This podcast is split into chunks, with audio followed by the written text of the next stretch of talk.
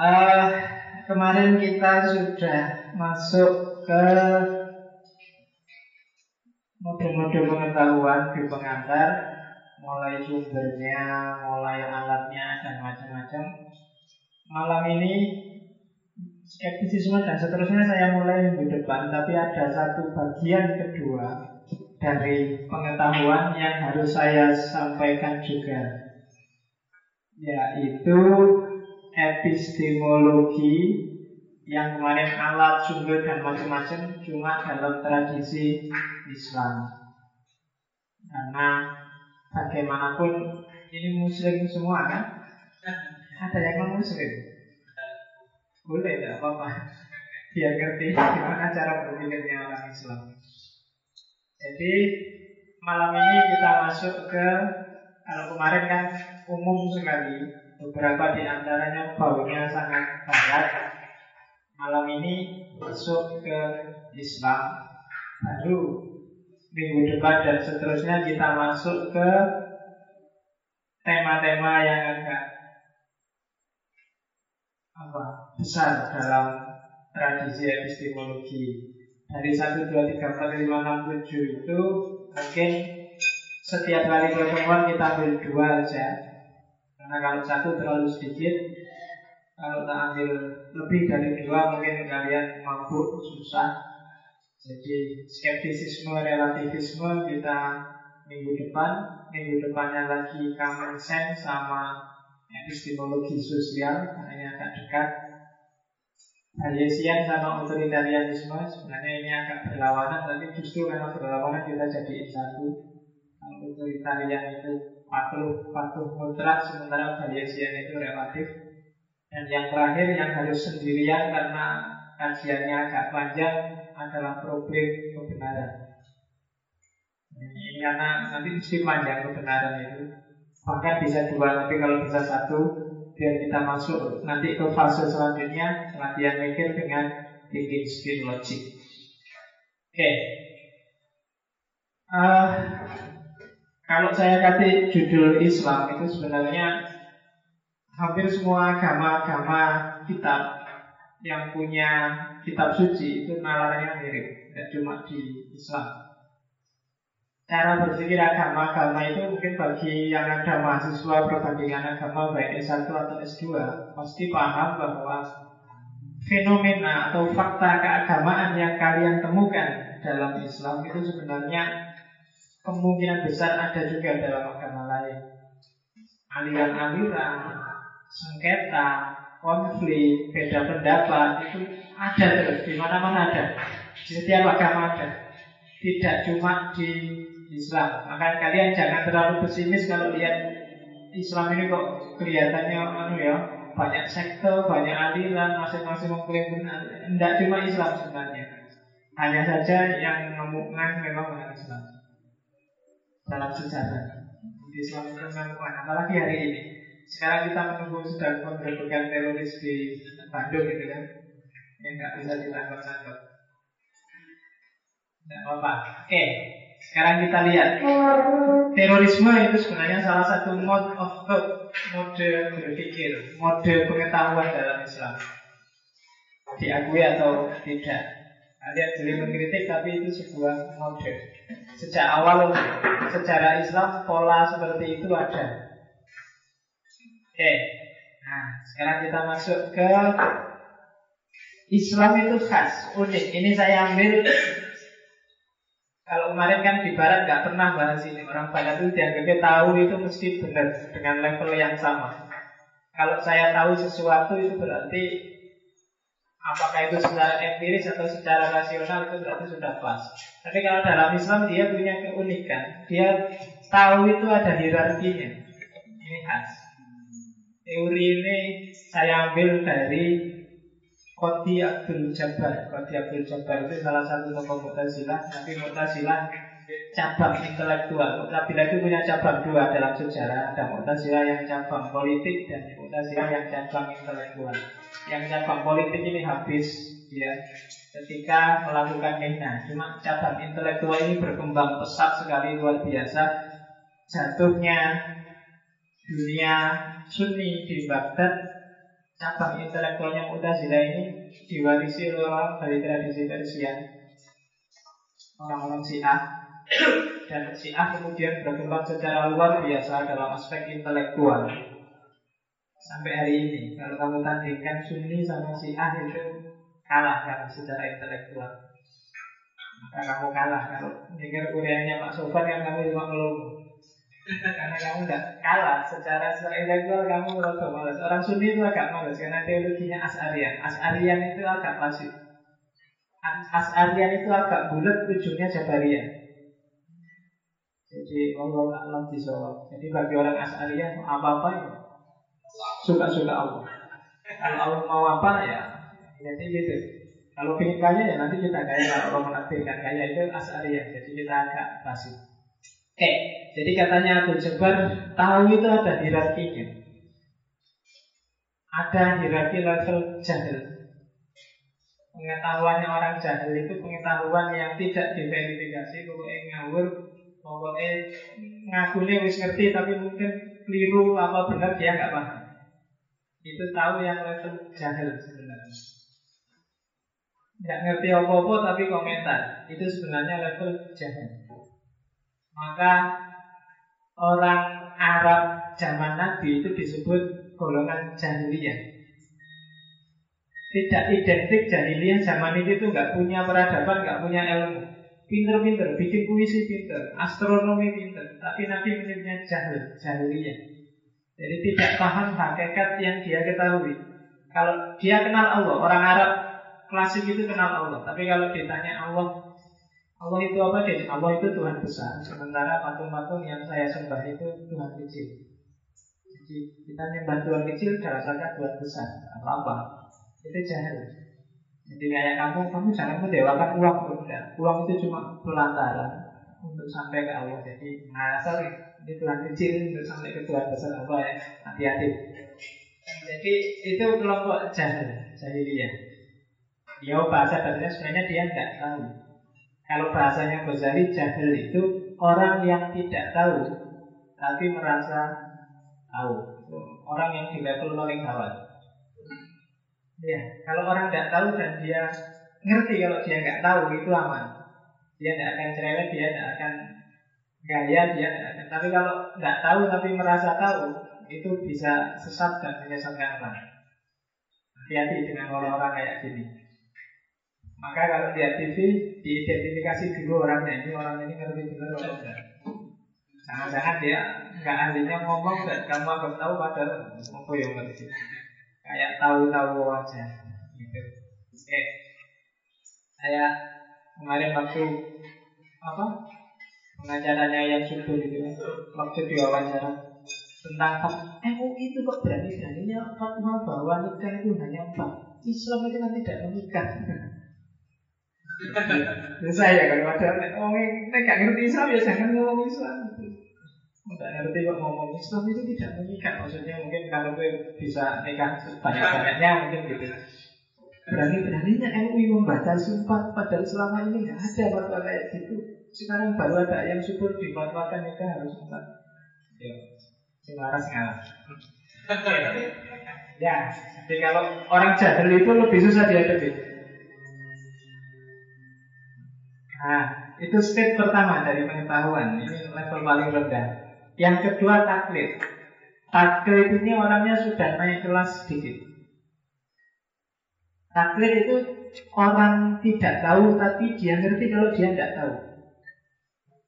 Maka sebagai jalan keluar dia ikut orang lain yang dia anggap tahu. Itu taklid namanya. Saya nggak ngerti fikih, tidak ngerti hukum Islam, wong ilmu filsafat. Dan menurut saya Imam Syafi'i lebih tahu tentang fikih, maka dalam urusan fikih aku taklid pada Imam Syafi'i. Nah itu level itu termasuk golongan tahu, level kedua. Karena untuk bisa taklid ke sesuatu atau seseorang itu kan kamu juga butuh level pengetahuan tertentu. Orang nggak bisa lo ngawur. Yang nggak boleh dalam agama itu taklid buta. Taklid buta itu taklid kamu nggak ngerti apa yang kamu taklidi atau siapa yang kamu taklidi. Tapi taklid itu natural. Setiap orang butuh level taklid tertentu. Kalau kamu sakit, ke dokter, kamu kan taklid sama dokternya. Dokternya ngasih resep apa kan kamu ya wis Kamu kan nggak ngeyel apa dalilnya apa dasarnya dokter ngasih itu kan kamu nggak pernah ngajak diskusi. Terus pokoknya tiga resep ya. Itu taklid Dalam banyak hal taklid. Sains itu berkembang juga karena taklid. Orang membangun pengetahuan itu dari percaya pada riset sebelumnya. Maka dalam kamu nulis skripsi atau tesis atau disertasi itu kan pasti ada bagian namanya tinjauan pustaka, survei, penelitian sebelumnya. Itu kan kamu hasil penelitian sebelumnya kamu percayai dan kamu kembangkan. Itu sebenarnya nama lain dari taklid.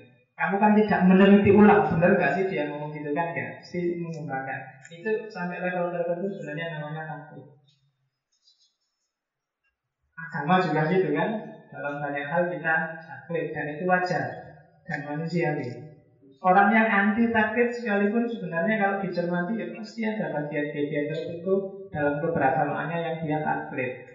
Ikut saja sama kiainya, sama ideologinya, sama doktrin yang dia percaya. Itu level tahu yang kedua.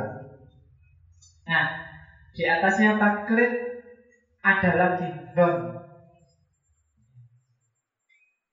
Jadi Zon itu sebenarnya belum nyampe ilmu, baru nyampe prasangka. Jadi kalau dalam sebagian kalau bahasa Al-Quran inna ba'da dzanni ismu. Sebagian yang dzan itu keliru, dosa. Tapi ini lebih tinggi dari taklid.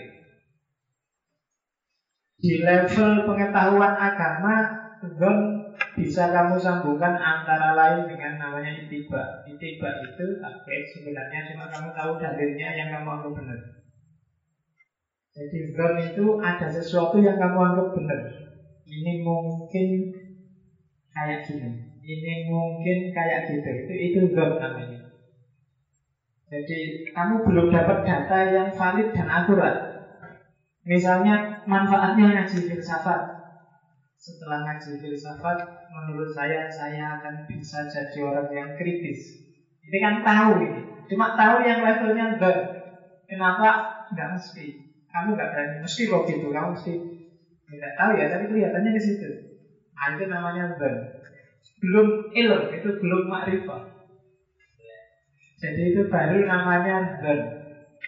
Kalau kita sering dengerin musik, maka jiwa kita akan lembut itu susah dibuktikan secara faktual, secara nyata, tapi itu namanya zon. Baru kalau kamu sudah ngalami langsung terjun langsung itu levelnya sudah di atasnya zon. Jadi ina ba'da zoni ismun karena ya isinya zon itu kadang-kadang kalau dalam bahasa infotainment itu sering-sering isinya gosip. Di gosip itu kan isinya zon. Jadi kira-kira Ini Ahmad Fatona ini ngasih mobil Mesti. Masuk cuma dikasih mobil aja. Gak mungkin kan? Paling ini sudah diajak ngapa-ngapain. Kan itu kamu gak punya data tentang itu loh Tapi kamu berani bilang gitu. Itu namanya level pengetahuan level zone Kamu tidak boleh dengan bahan zone ini terus. Kalau zone ini kamu sebar luaskan kalau zon ini tentang orang itu namanya hibah. Ngomong dulu. Maka hati-hati dengan zon. Baik yang ngomong maupun yang mendengarkan itu nanti ada konsekuensinya. Jadi meskipun kamu tidak suka sama Ahmad Fatona, tidak harus banyak-banyak zon sama Ahmad Fatona. Kabar terakhir ada lagi dua orang artis perempuan yang pernah dikasih oleh Ahmad Fatona. Salah satunya ya kan ini ini wajib namanya. Itu suara Pak. ini masih dan ya, tak kasih tahu barusan ada info tayangan di TV. Artis yang dia hari kamu lihat di TV. Ternyata dia tersangkut juga dengan Ahmad Fatana selain Ayu Azhari. Siapa dia? Saya nggak mau dong. Tapi nggak enak ya kamu gatel kalau orang sudah nyampe situ itu telingamu sudah Malah gak sidik kalau gitu kok gak usah ngomong. Oke, tapi itu level belum. Belum sampai makrifat. Baru level terakhir level ilmu. Ini agak unik. Ilmu itu kalau dalam bahasa Arab masih pengetahuan, belum sains. Kalau di Barat sains itu ilmu. Di Indonesia ilmu sains, tapi kalau di Arab ilmu itu baru nyampe makrifat, pengetahuan. Ciri paling gampang dari ilm dua. Jadi tadi kalian punya zon. Zon itu sudah jadi makrifat, jadi ilm apa belum? Cirinya dua. Yang pertama ada bukti objektifnya. Jelas. Itu berarti kalau bahasanya Abdul Jabbar alama huwa bihi. Kalau bahasa kemarin namanya korespondensi.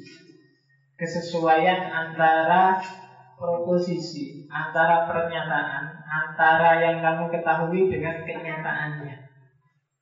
Kalau sudah tegas kenyataannya, maka itu sudah ilmu, sudah jelas. Ciri yang kedua, lain harus ada aspek korespondensinya, harus ada aspek kedua suku nafs. Sukunun nafs itu adalah tenangnya jiwa. Ini kriteria subjektif. Jadi parameter mudah untuk kalian mendeteksi pengetahuanku ini masih zon atau sudah ilm itu adalah sukunun nafas. Ini unik. Sukunun nafas itu berarti kalian tidak menuntut lagi, jiwamu sudah puas.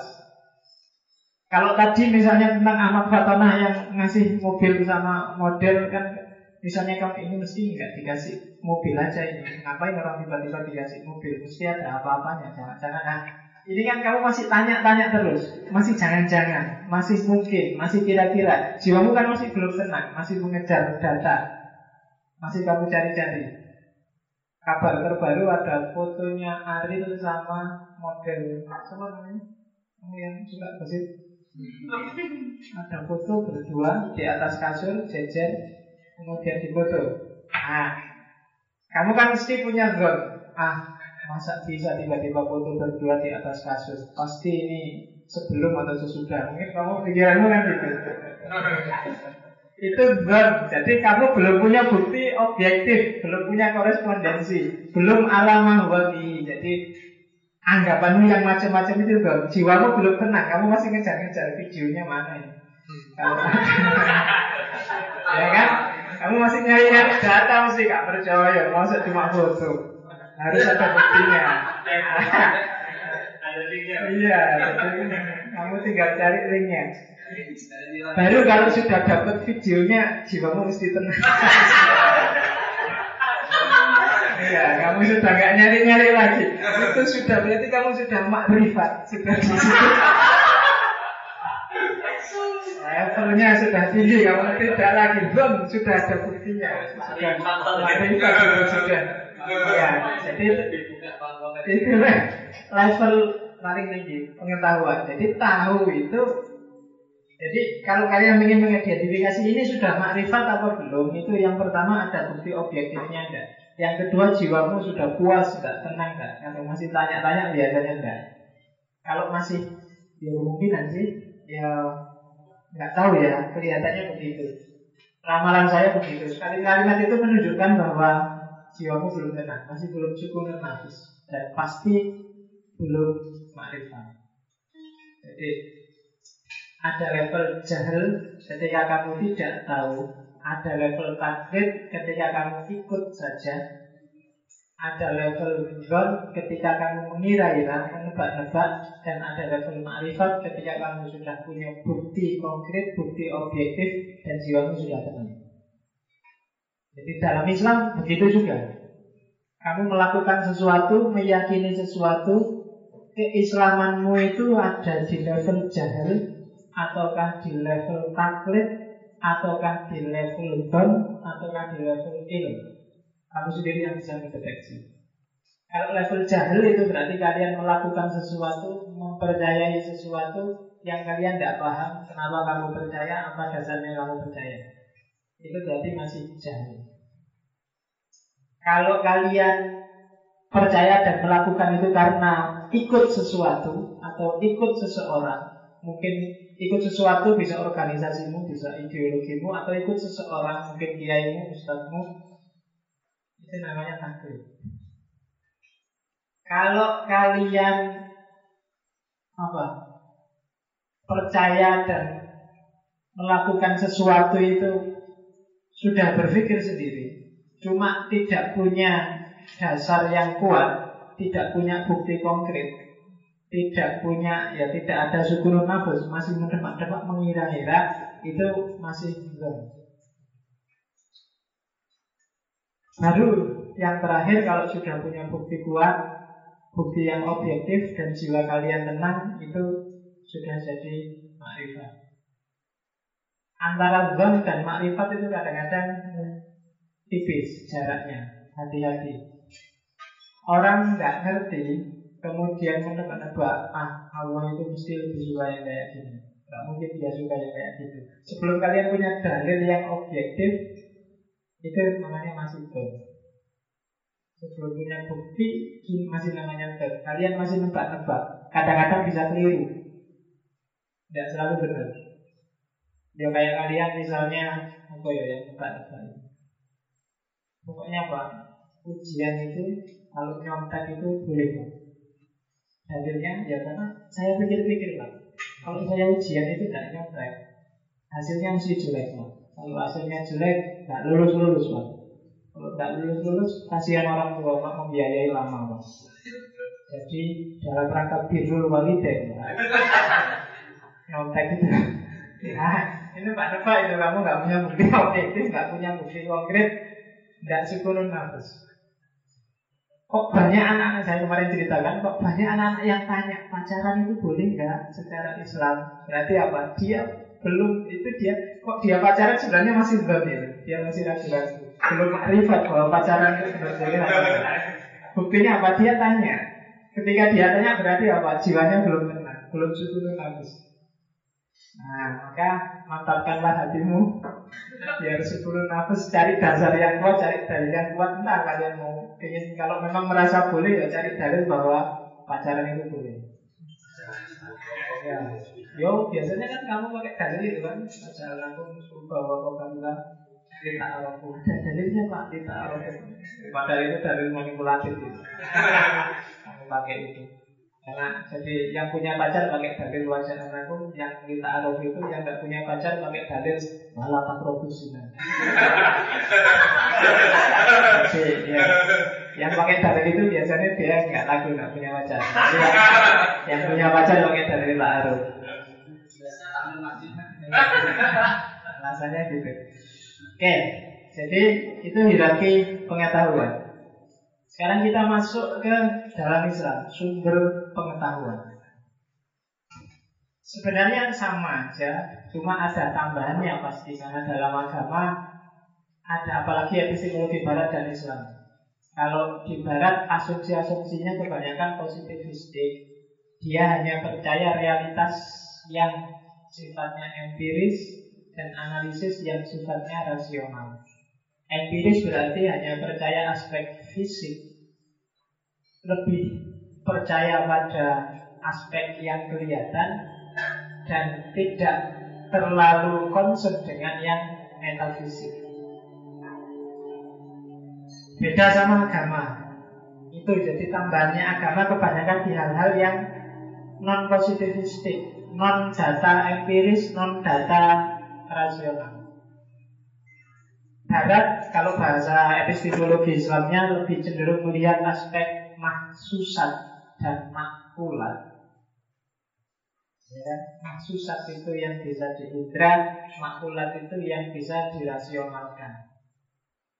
Sementara aspek sampian, aspek-aspek metafisik jarang dibahas. Orang Barat itu menganggap yang metafisik itu dengan bahasa meaningless.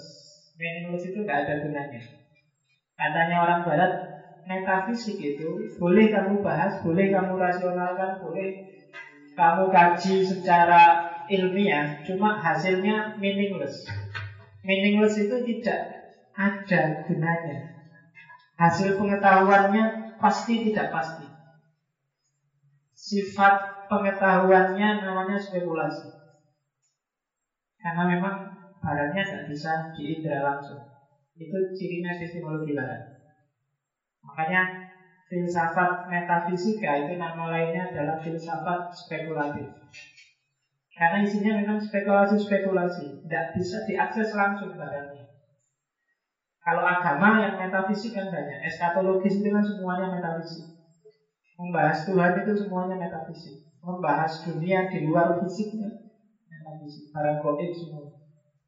Sehingga semua pemikiran di wilayah itu, katanya epistemologi barat, itu sifatnya spekulasi. Spekulasi itu kan kira-kira, tidak ada yang pasti. Katanya barat. Sebagian memang itu karakternya. Meskipun nanti ada kritik juga beberapa bahwa seperti kalau Popper yang bilang mungkin itu meaningless, tidak ada gunanya. Meaningless itu berarti nggak berarti secara ilmiah tidak bisa dipertanggungjawabkan, tapi meaningless tidak berarti tidak fungsional, katanya Popper. Banyak hal meaningless tapi fungsional. Tidak ilmiah tapi berguna. Ponari itu yang kalian ngerti ponari? Iya, ponari Jombang. Itu kan nggak ilmiah itu. Wong ngobati orang sakit kok pakai batu, batunya dicelup-celupin dan banyak orang sekali percaya di situ. Itu secara ilmiah meaningless jelas. Kalian juga mungkin merasa oh, itu musyrik kafir dan macam-macam. Tapi secara fungsional mungkin tidak. Secara fungsional itu kenapa kok orang ke situ karena dia sakit dan kenapa kok banyak yang ke situ karena ya ternyata banyak juga yang bisa sembuh. Jadi meskipun kalian marah-marah, yang ilmiah bilang tidak ilmiah, yang agamis bilang itu kafir musyrik tapi bagi yang sakit terserah yang penting saya sembuh. Iya kan? Dokter mahal-mahal nggak sembuh-sembuh sudah ratus puluhan juta eh nanti cuma dikasih minum air dikasih batu bisa sembuh. Dan banyak yang bisa sembuh. Karena saya orang daerah sana jadi ngerti meskipun sekarang sudah hilang kasihannya tidak lagi lagi tapi, tapi secara fungsional jalan. Agama itu mungkin metafisik, tidak bisa diukur secara ilmiah. Tapi banyak aspek dalam agama yang fungsional bagi kamu. Mungkin gara-gara diancam neraka terus kalian mau sedekah, kalian mau berbuat baik gara-gara ya kan dipamiri besok amal kalian dilipat gandakan 700 kali Wah, kalkulasi secara matematika sih ini bisa untuk banyak terus kalian mau sedekah diancam neraka jadi kalkulasi begitu jadi kalau kalian korupsi satu juta, infakkan aja seratus ribu. Seratus ribu itu nanti dilipat gandakan tujuh ratus kali, jadi hasilnya tujuh juta. Masih untung kan lumayan. Jadi ya itu ah, matematikanya koruptor itu kan gitu. Jadi habis dosa sekian, nah, nanti kalau diinfakkan sekian dapat sekian, matematikanya koruptor. Oke, nah sumber pengetahuan dalam Islam tetap ada dua, pasti diakui karena nggak mungkin tidak mengakui dua, akal dan empiris. Maksusat atau mudrokat itu pasti. Kualitas dan akal. Cuma yang ditambah oleh epistemologi Islam adalah kabar yang dianggap otoritas baik itu dari orang yang dipercaya atau dari nas dari teks. Apakah itu teks kitab suci atau karya orang-orang yang dipercaya. Itu tambahan. Kalau epistemologi umum kemarin kan cuma dua, rasio sama empiris. Nah, Islam nambah lagi kabar. Kabar kalau dalam Islam yang dipercaya ada tiga jenis. Yang pertama adalah kabar yang mau nggak mau kamu harus percaya karena ada pengetahuan yang pasti. Cirinya apa? Cirinya pengetahuan yang kamu tidak bisa menolak adalah yang pertama orang yang ngasih tahu itu yakin. Itu ciri pertama. Kalau yang ngasih tahu sudah nggak yakin, kamu mesti lagi-lagi. Kalau kamu dikasih tahu orang dan orangnya yakin pasti, itu pengetahuannya biasanya niscaya. Saya melihat sendiri, saya mengalami sendiri itu validitasnya lebih tinggi. Jadi kabar. Maka hadis itu kan dipercaya kalau ada transmisi dan berujung di sahabat karena dianggap sahabat mengalami langsung kehidupan bareng Nabi. Pengalaman langsung, orang yang yakin dengan yang dilihatnya. Itu yang pertama. Ciri kedua adalah jika yang meriwayatkan lebih dari empat orang. Itu ciri kedua. Kalau ada lebih dari empat orang ngomong tentang hal yang sama, meskipun mungkin empat ini masing-masing tidak merasa sangat pasti. Saya tadi melihat ada anak UIN wawancara, kemudian pacarnya berdua masuk kamar. Paginya baru keluar. Kalau satu orang kamu arah, jangan kamu sholat dia. Ya, tahu ya, tapi tapi biasanya anak UIN. Tapi orang kedua bilang, iya saya juga lihat. Orang ketiga bilang, nah ya yakin saya juga lihat. Empat bilang, lebih dari empat kamu nggak perlu ragu kemungkinan besar memang dia. Jadi kemungkinan besar. Atau satu orang tapi yakin pasti. Saya lihat sendiri wong itu rumah-rumah saya, kamar kos-kosanku sendiri, kamar temanku sendiri kok saya. Itu biasanya kabar otoritatif, punya pengetahuan langsung. Atau tidak empat orang, hanya saja ada bukti korespondensinya, ada ada bukti nyatanya. Makanya untuk hal yang empiris tidak harus melihat siapa yang bawa. Kamu lihat sendiri. Ada bukti nyatanya. Atau saya lihat anak mungkin masuk kamar berdua. Oh, kamu lihat sendiri yang kurang meyakinkan harus empat orang. Saya lihat sendiri kok ini saya foto. Nah, ada bukti kamu ya sudah nggak urusan siapa yang ngomong dia yakin apa enggak, tapi foto sudah bicara. Jadi berarti untuk hal yang empiris nggak perlu dilihat pembawanya. Banyak hal yang harus kamu lihat pembawanya. Dia kelompok mana, dia aliran apa, kadang-kadang gitu. Tapi kalau itu dia ngomong tentang yang empiris dan yang empiris itu ada bukti nyatanya, ya kamu nggak harus nggak harus bahas. Siapa yang tahu? Dan itu kabar jenis pertama. Ada kabar jenis kedua, tidak lewat orang, tapi lewat referensi. Namanya istidlal. Cara berpikir inferensial. Jadi cara berpikir inferensial itu sebuah pernyataan yang sumbernya, yang referensinya diyakini pasti benar. Itu cirinya. Misalnya Al-Quran atau hadis. Itu kan atau sunnah. Itu kan kalian yakini pasti benar. Jadi kalau ada orang ngomong kemudian buktinya apa? Ini lo ayatnya. Buktinya apa? Ini lo sunnahnya. Ini lo hadisnya. Nah itu berarti cara berpikir inferensial, model istidlal. Itu salah satu jenis kabar yang otoritatif, sumber pengetahuan juga. Atau dinyatakan ahlinya. Merapi itu satu bulan lagi akan meletus. Yang ngomong siapa? Surono Surono itu kan orang paling terkenal sama Merapi Meletus Oh iya, kalau Surono percaya Tapi kalau yang ngomong saya, kalian mungkin tidak percaya pasti Karena tidak otoritatif. Hubungannya apa saya sama Gunung Meletus? Jadi dinyatakan oleh ahlinya. Kalau kamu kena flu, minumlah obat flu. Yang ngomong dokter. Merek tertentu misalnya. Yang ngomong dokter, kalian mesti percaya. Tapi kalau yang ngomong teman mungkin kalian Nah, mesti lah, setiap beda-beda mesti gitu. Tapi kalau yang sudah ngomong ahlinya kalian percaya. Itu kedua. Yang ketiga ada syarat-syarat khusus meskipun bukan ahlinya atau bukan bidangnya, tapi ada bukti kontekstualnya. Itu tak kasih contoh kalau ada bayi suara bayi kedengaran berarti bayinya sudah lahir. Referensinya adalah suara bayinya itu. Itu termasuk kabar yang otoritatif Karena nggak mungkin kan bayi Sudah ada suara bayinya, bayinya belum lahir Ada suaranya, bayinya belum lahir kok tapi ada Kalau sebaliknya mungkin, bayinya lahir nggak ada suaranya masih mungkin Tapi kalau bayinya sudah lahir, sudah lahir itu insya Allah mesti nangis Jadi itu model kedua Istidlal inferensial ini sebenarnya kalau dalam bahasa ilmu-ilmu Islam itu ada istilahnya sendiri-sendiri. Kami silakan tanya lah. Yang ahli tafsir, ahli hadis. Ini kan ada mahasiswa, teman-teman dari tafsir hadis. Kami tanya lah. Yang tadi jumlahnya lebih empat orang. Kalau hadis itu kan namanya hadis mutawatir.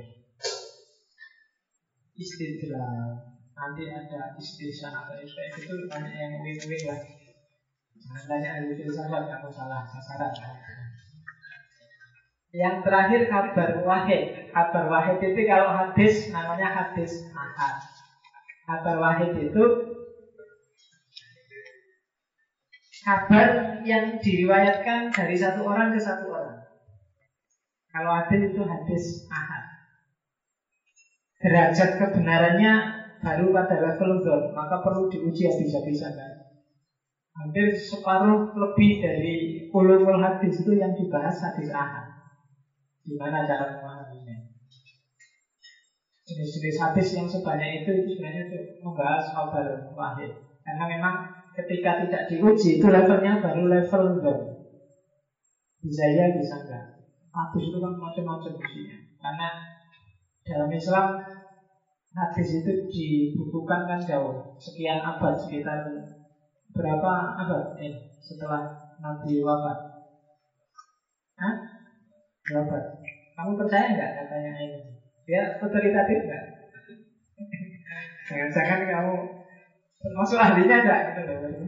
Jadi lebih jadi sekitar dua abad setelah Nabi wafat hadis baru dibukukan. Ingat saya kalau nggak empat delapan, tapi kalau katanya dia dua aku mana Setelah Nabi wafat baru dimunculkan dan itu di era dinasti Umayyah dibutuhkan. Ketika Muawiyah sedang ingin cari pengaruh dahsyat besar-besaran sehingga banyak sekali lahir hadis-hadis palsu dalam rangka politik. Aliran yang tadi disebut Jabariyah itu yang mempopulerkan Umayyah dan kawan-kawan. Jadi Umayyah ini kan merebut kekuasaan politik secara agak kasar dari Ali dan keluarganya, maka dia menyebarkan ideologi Jabariyah bahwa kalau memang saya takdirnya jadi khalifah, ya siapa yang bisa melawan kalau Allah sudah menghendaki. Itu politiknya Muawiyah zaman itu. Tapi ya sukses karena banyak umat Islam kemudian secara jumhur menyepakati Muawiyah. Hadis itu jauh. Banyak hadis-hadis aneh, unik, lucu, kadang nggak masuk akal. Perlu diteliti lagi. Maka kitab-kitab hadis palsu itu kan jumlahnya ribuan hadis palsu. Bukhari, Muslim itu sebelum kodifikasi hadis buang semuanya. Karena emang kebanyakan hadis itu dari kabar orang ke orang, namanya kabar wahid. Hadis mutawatir itu paling sekitar nggak ada 10 persennya. Dalam Islam. Kan ada hadis yang aneh-aneh, misalnya hadis saya masih ingat zaman Nabi pada al badinganu bahwa pun iku lidahin Zaman saya di pondok itu. Jadi terong itu adalah obat bagi segala macam penyakit. Misalnya itu kan Saya nggak tahu validitasnya Tapi ada hadis yang bilang bahwa terong itu obat bagi segala macam penyakit Nah itu perlu kamu uji Apa benar Nabi pernah ngomong terong. Kira-kira di Arab zaman itu apa ada terong ya? Iya. Banyak hadis yang kamu kritisikan karena nggak masuk akal. Misalnya hadis tentang terawih. Istilah terawih itu munculnya zaman Umar. Maka kalau ada Nabi bilang sesungguhnya Barang siapa sholat terawih dengan kalimat terawih itu mesti bikinan. Nabi dalam zaman Nabi belum ada istilah terawih. Ya kan? Ada dalam tradisi Syiah saya masih ingat zaman di Iran itu ada teman yang sholat duha, tapi bagi orang sih ah kamu keliru, sholat duha itu tidak ada dalam Islam. Kamu perlu kaget ya mesti. Jadi bagi orang sih ah lahirnya sholat duha itu lagi-lagi zaman Muawiyah. Jadi Muawiyah itu suatu ketika dia sholat subuh kesiangan. Terus ada sahabat yang ingin Loh, kamu kok sholat subuh jam segini? Oh enggak, ini bukan sholat subuh Ini sholat duha Ada hadisnya ya kamu cari sendiri lah Kira-kira dalil-dalilnya sholat duha itu Tadi apa enggak ya? Quran nggak ada jelas sholat duha Tapi coba kamu cari Jangan-jangan benar orang Syiah kalau Nabi menyuruh waktu duha kamu kerja keras banyak Itu waktunya orang kerja, waktunya orang jangan Soalnya nanti kalau ada perintah sholat sebanyak-banyaknya waktu orang kerja itu memang perlu sih.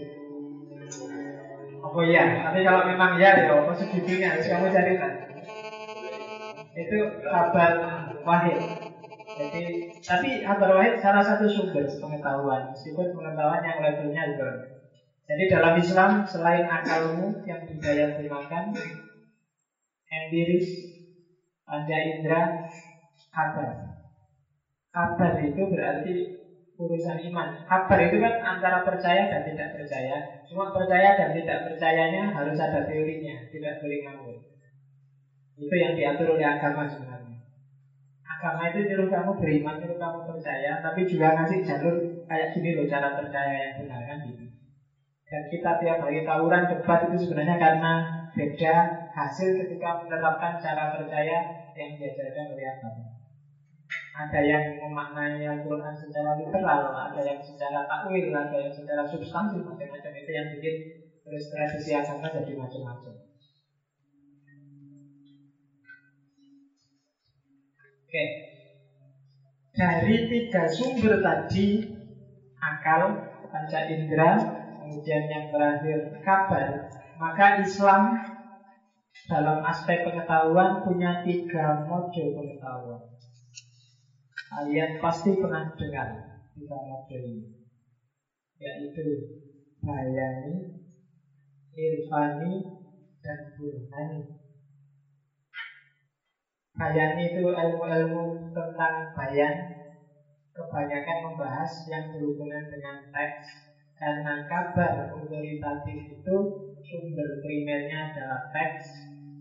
Yang kedua irfani intuitif pengalaman langsung namanya ilmu huduli Yang ketiga burhani. Pakai akal, pakai rasio, pakai analisis. Namanya ilmu usuli. Mungkin kalian pernah dengar satu, dua, tiga di antara istilah-istilah ini. Yang paling populer biasanya kalian dengar pasti bayani, irfani, burhani. Atau dikotomi antara ilmu husuli dengan ilmu huduri. Ilmu husuli itu ilmu yang sifatnya deskriptif. Jadi kalian berusaha untuk tahu pengetahuannya orang lain, pengetahuannya buku, pengetahuan dalam ilmu-ilmu. Sementara kalau ilmu huduri itu ilmu yang hadir langsung dalam dirimu. Ilmu huduri itu bisa ilmu yang hasil pengalamanmu langsung. Kalau bahasa epistemologinya namanya know how. Jadi tahu bagaimana. Lawannya ilmu husuli. Ilmu husuli itu know that. Tahu bahwa saya tahu bahwa Indonesia ini adalah negara yang makmur. Nah itu know that. Saya tahu caranya beneran, caranya berenang itu tahu.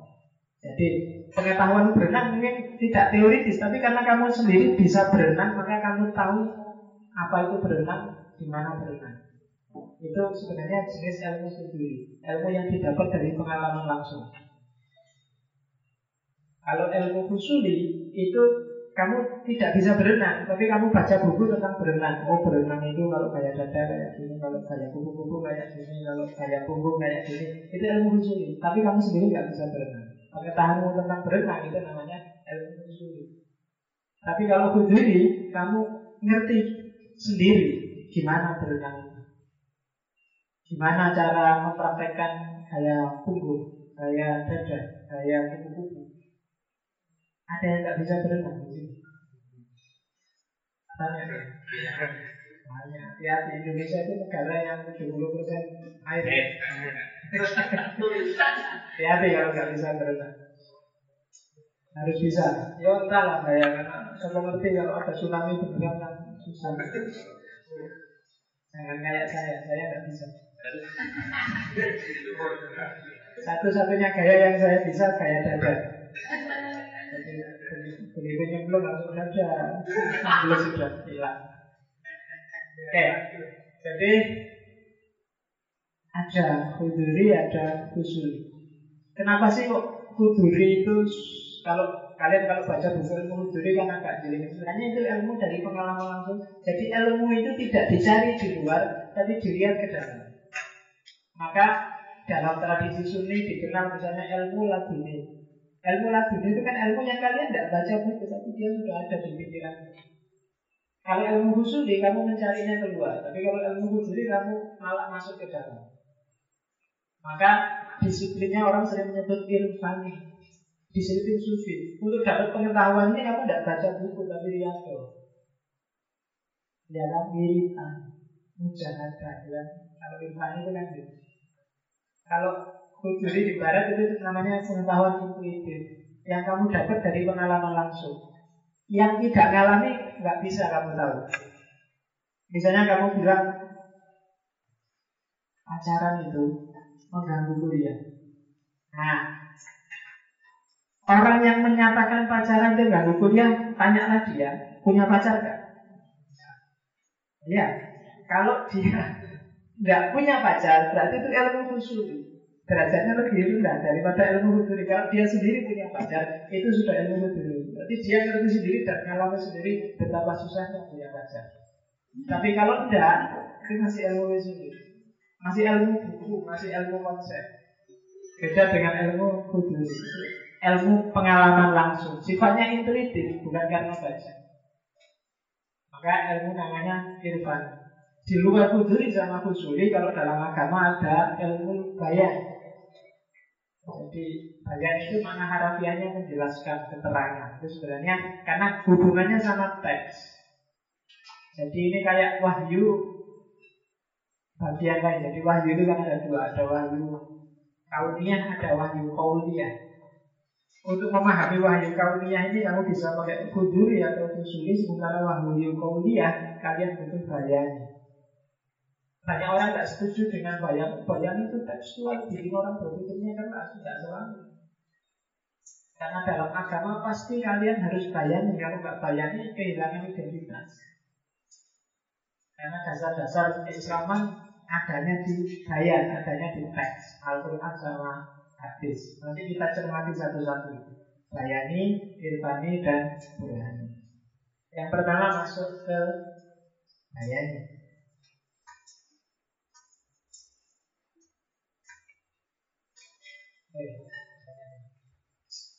Jadi bayani sumbernya dua.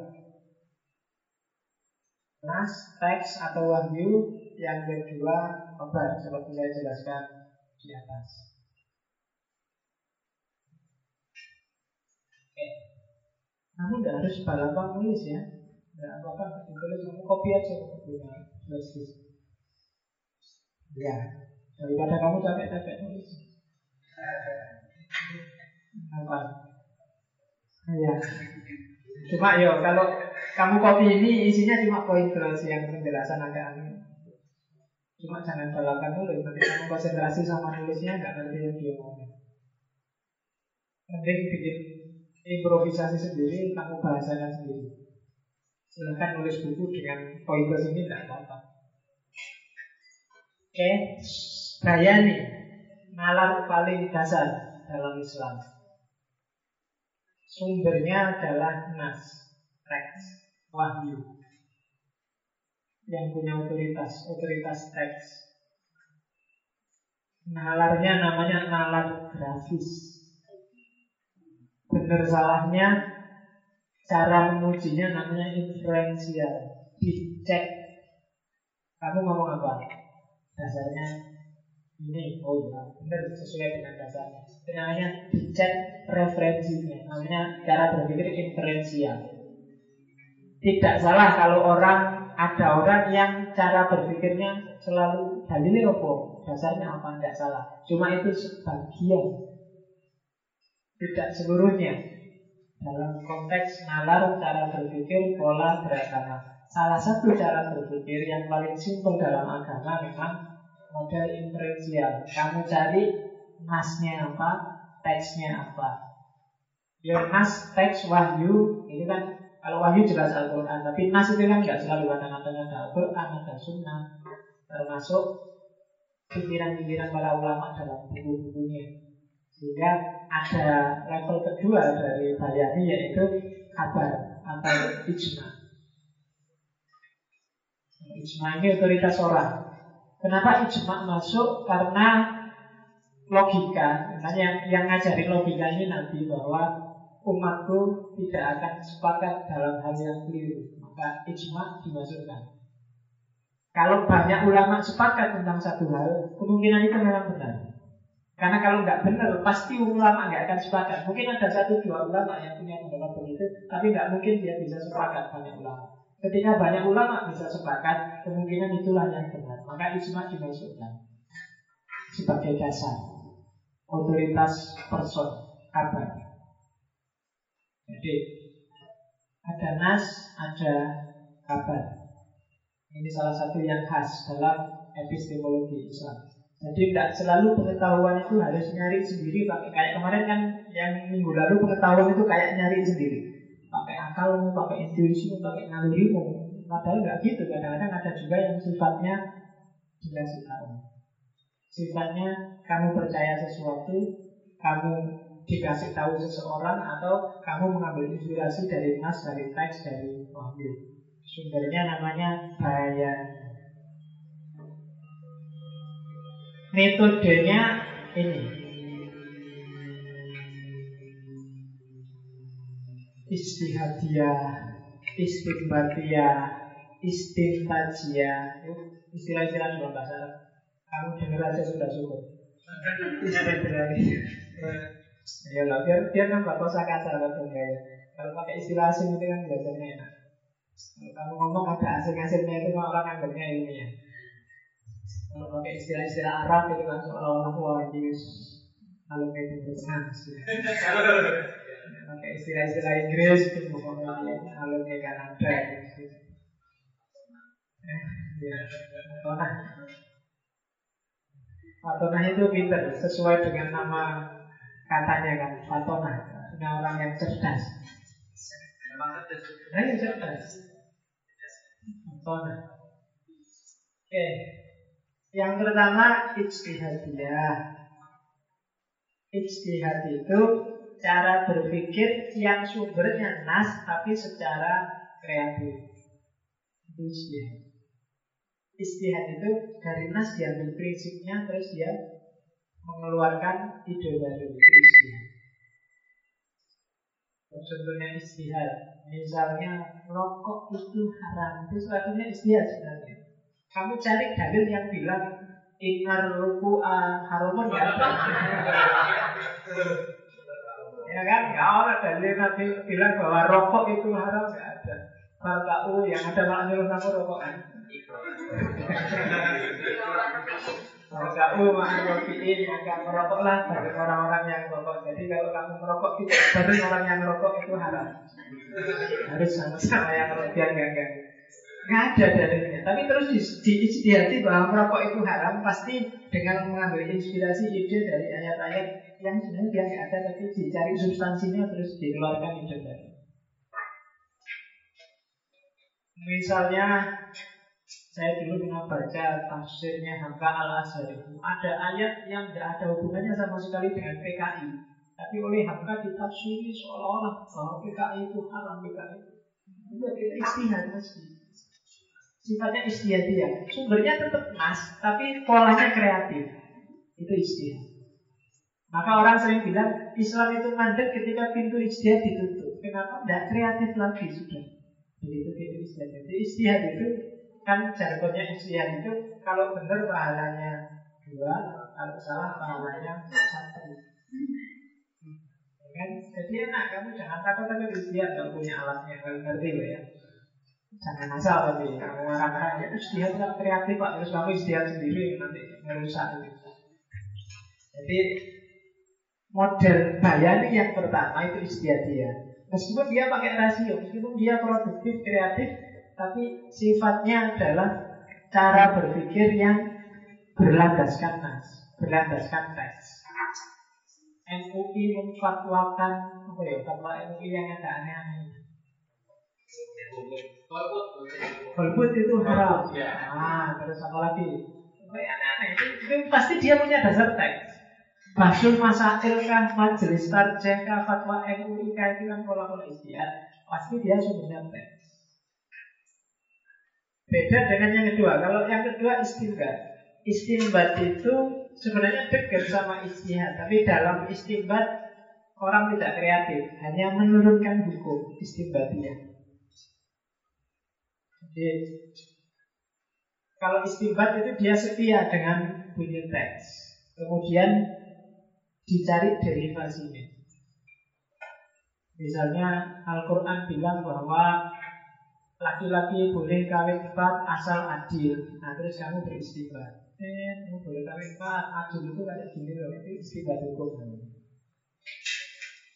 Adil itu kayak yang subur itu loh Istrinya banyak pakai seragam Kalau yang sama pakai nah, itu adil sudah Mungkin gitu itu, itu berdasarkan ayat Terus kamu menurunkan derivasinya dari ayat itu Itu namanya istilah Maka istilah ya Kebanyakan orang terus istilah hukum Sebenarnya dalam usul fikih itu istihad itu dianggap bagian dari istilah tapi di sini disendirikan biar kalian kelihatan aspek kreatifnya. Karena tidak setiap istimbat itu kreatif. Orang memahami Al-Quran secara letterlek itu juga istimbat. Jadi menarik hukum, merumuskan norma, merumuskan nilai berdasarkan teks. Itu namanya istimbat. Banyaklah. Terus Al-Quran itu kan segalanya ada kalau tidak tidak kalian maknai secara letterless. Tapi ketika kalian maknai secara letterless, banyak hal yang nggak ada. Tapi bisa dibikin ada. Karena apa? Al-Quran itu memuat prinsip-prinsip umum. Jarang Al-Quran itu ngomong detail, kecuali paling sekitar 10% ketika ngomong ayat hukum. Tapi di luar itu Al-Quran itu ngomong prinsip umum, kadang-kadang simbolik. Simbolik itu Al-Quran pakai simbol-simbol yang bisa dipahami oleh orang Arab zaman itu. Yang kadang-kadang di era kamu ini rasanya lucu. Kok gitu ya? Tapi enggak, tapi zaman itu enggak. Maka ketika dipahami secara letter, wong itu simbol, kok kamu pahami secara letter, kadang-kadang jadi jadi ada. Kok gini ya Quran mesti gitu. Kadang-kadang kok yang perempuan mesti komplain, kenapa kok laki-laki boleh kawin perempuan kok nggak boleh? Saya kemarin diskusi ada di kampus itu di sama dosen-dosen, jadi dia bahas besok ada kiai yang bilang bahwa besok kita di surga kalau kita soleh istri kita solihah besok kita di surga akan ketemu lagi dengan istri kita. Kan saya, oh itu kalau saya tidak senang yang kayak gitu. Saya di dunia ingin cari lagi nggak berani di sana ketemu lagi sama istri. saya enak kan, enaknya itu bisa bebas gitu loh kalau ditemukan lagi sama istri. Di sini sudah bosan ingin cari ganti nggak berani. Di sana ketemu lagi. Yang perempuan juga ingin ganti-ganti lah, masa di sana tetap itu aja. Oke, itu istimewa. Simbolik kan sebenarnya itu bidadari itu kan ya sebenarnya susah. Kalau mau letterlek juga saya kemarin baca Dakwaikul Akbar itu isinya ini lucu-lucu tapi sekali-sekali kita ngaji Dakwaikul Akbar. Jadi ngomong tentang akhirat sebenarnya yang simbolik tapi dibikin faktual. Besok kita di surga itu ketemu bidadari. Bidadari itu kulitnya mulus Saking mulusnya sampai tulang-tulangnya kelihatan Tak pikir, ini orang saking mulusnya tulangnya kelihatan Kamu udah tertanam Kulitnya itu kayak kapur, baunya wangi, gak bisa kesehatan ini bayangkan Besok minta bidadari yang biasa-biasa aja Bau-bau itu dikit gak apa-apa asal cakep kan gambarnya kan kayak gitu. Kamu dikasih pameran besok surga itu jannatin tajri min tahdiyal anhar. Kamu punya rumah yang di sebelahnya ada sungai yang mengalir. Kamu kepingin enggak? Punya rumah dekat sungai. Itu kan logik simbolik versi Arab abad ke-6 Karena zaman itu kan air susah, ada yang di oase. Zam-zam itu kan salah satu oase membayangkan punya rumah dekat sungai kan senang ya. Alhamdulillah punya rumah dekat sungai, air tinggal mandi bisa mandi dia itu bayangannya di sini. Begitu dipakai itu kamu ibadah yang serius, besok punya rumah dekat sungai. Ini semangat mereka. Tapi kalau kamu masuk, ayo sholat sholat, besok ada rumah dekat sungai. Iya kan? Iya, karena di sana apa? kerjaan utamanya orang Arab kan kalau nggak menggembala dagang atau perang kan, maka menggembala kambing besok dipameri kambing itu kan diambil susunya.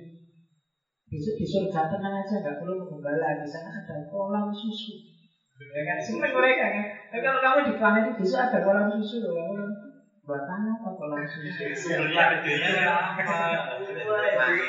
Iya. Masa tiap hari mau minum susu, masa mandi di kolam susu? Nggak nyambung. Logika seperti Maka istimbat harus ada teorinya, jangan ngawur. Kalau pakai letter harafiah mungkin ya banyak hal yang nggak menarik dari agama. Maka kamu perlu teori. Ada caranya, ada jalannya. Yang ketiga istintaj. Yang keempat istidl. Saya langsung karena sebenarnya ini dua istilah yang kalian sangat kenal, cuma saya harapkan. Istintaj itu deduksi. Istidlal itu induksi. Istintaj itu mirip istinbat. Jadi menarik kesimpulan dari prinsip umumnya tadi. Iya. Kalau istidlal itu melakukan abstraksi dari bunyi teks yang detail. Istidlal itu misalnya is? Ya, dulu. Istintaj itu misalnya ada bunyi ayat yang sifatnya umum, kemudian kalian terjemahkan biar sesuai dengan hidupmu sekarang. Itu cara berpikir yang deduktif. Misalnya ayat untuk hargailah orang tuamu. Nah, secara istintat kalian deduksikan ayat untuk menghargai orang tua itu sesuai konteks. Mungkin kalau dalam di Indonesia menghargai orang tua itu ya kalau ketemu salaman, cium tangan, kalau ngomong jangan menatap matanya, karena matanya dianggap nah itu itu gaya Indonesia untuk menghargai orang tua. Tapi di luar Indonesia mungkin di barat beda lagi. Kalau di barat kalau kamu ngomong tidak menatap matanya malah dianggap tidak sopan. Harus hargailah orang lain itu kan terjemahnya macam-macam sesuai kultur. Kalau di orang Arab menghargai itu jangan sampai kalian megang pantatnya. Kalau kepala malah tidak apa-apa. Kebalikannya Indonesia jangan pegang kepala. Pantat tidak apa-apa asal sesama jenis.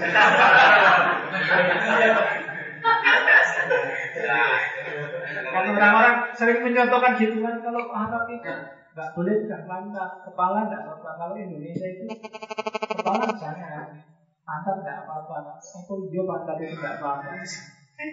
Kalau ada orang tiba-tiba pantatmu ditekuk tok itu kan ya orang Iya, mesti keluar kata-kata indahnya. Oke, itu istintaj. Yang kedua istidlal. Istidlal itu cara berpikir induktif. Jadi kebalikannya dari hidupmu sehari-hari kamu simpulkan kesesuaiannya dengan. Itu istidlal. Cari dalil. Saya sudah pelajaran pak. Terus dalilnya apa ya? Saya tak cari dari di Quran itu istidlal. Itu kan induktif. Jadi dari fakta-fakta kecil dicari ayatnya yang umum. Istidlal, cari dalil. Kalau istintaj, ayat ini kira-kira kalau dalam hidupku terjemahannya apa? Itu metode bayar. Dan yang terakhir kias. Kias ini sebenarnya salah satu metode ketika orang istihad. Analogi. Yang paling kias itu ada banyak jenisnya. Itu saya sebut karena ini yang paling populer dalam tradisi filsafat adalah kias muhib ala syahid. Kias itu kalau bahasa logika namanya analogi.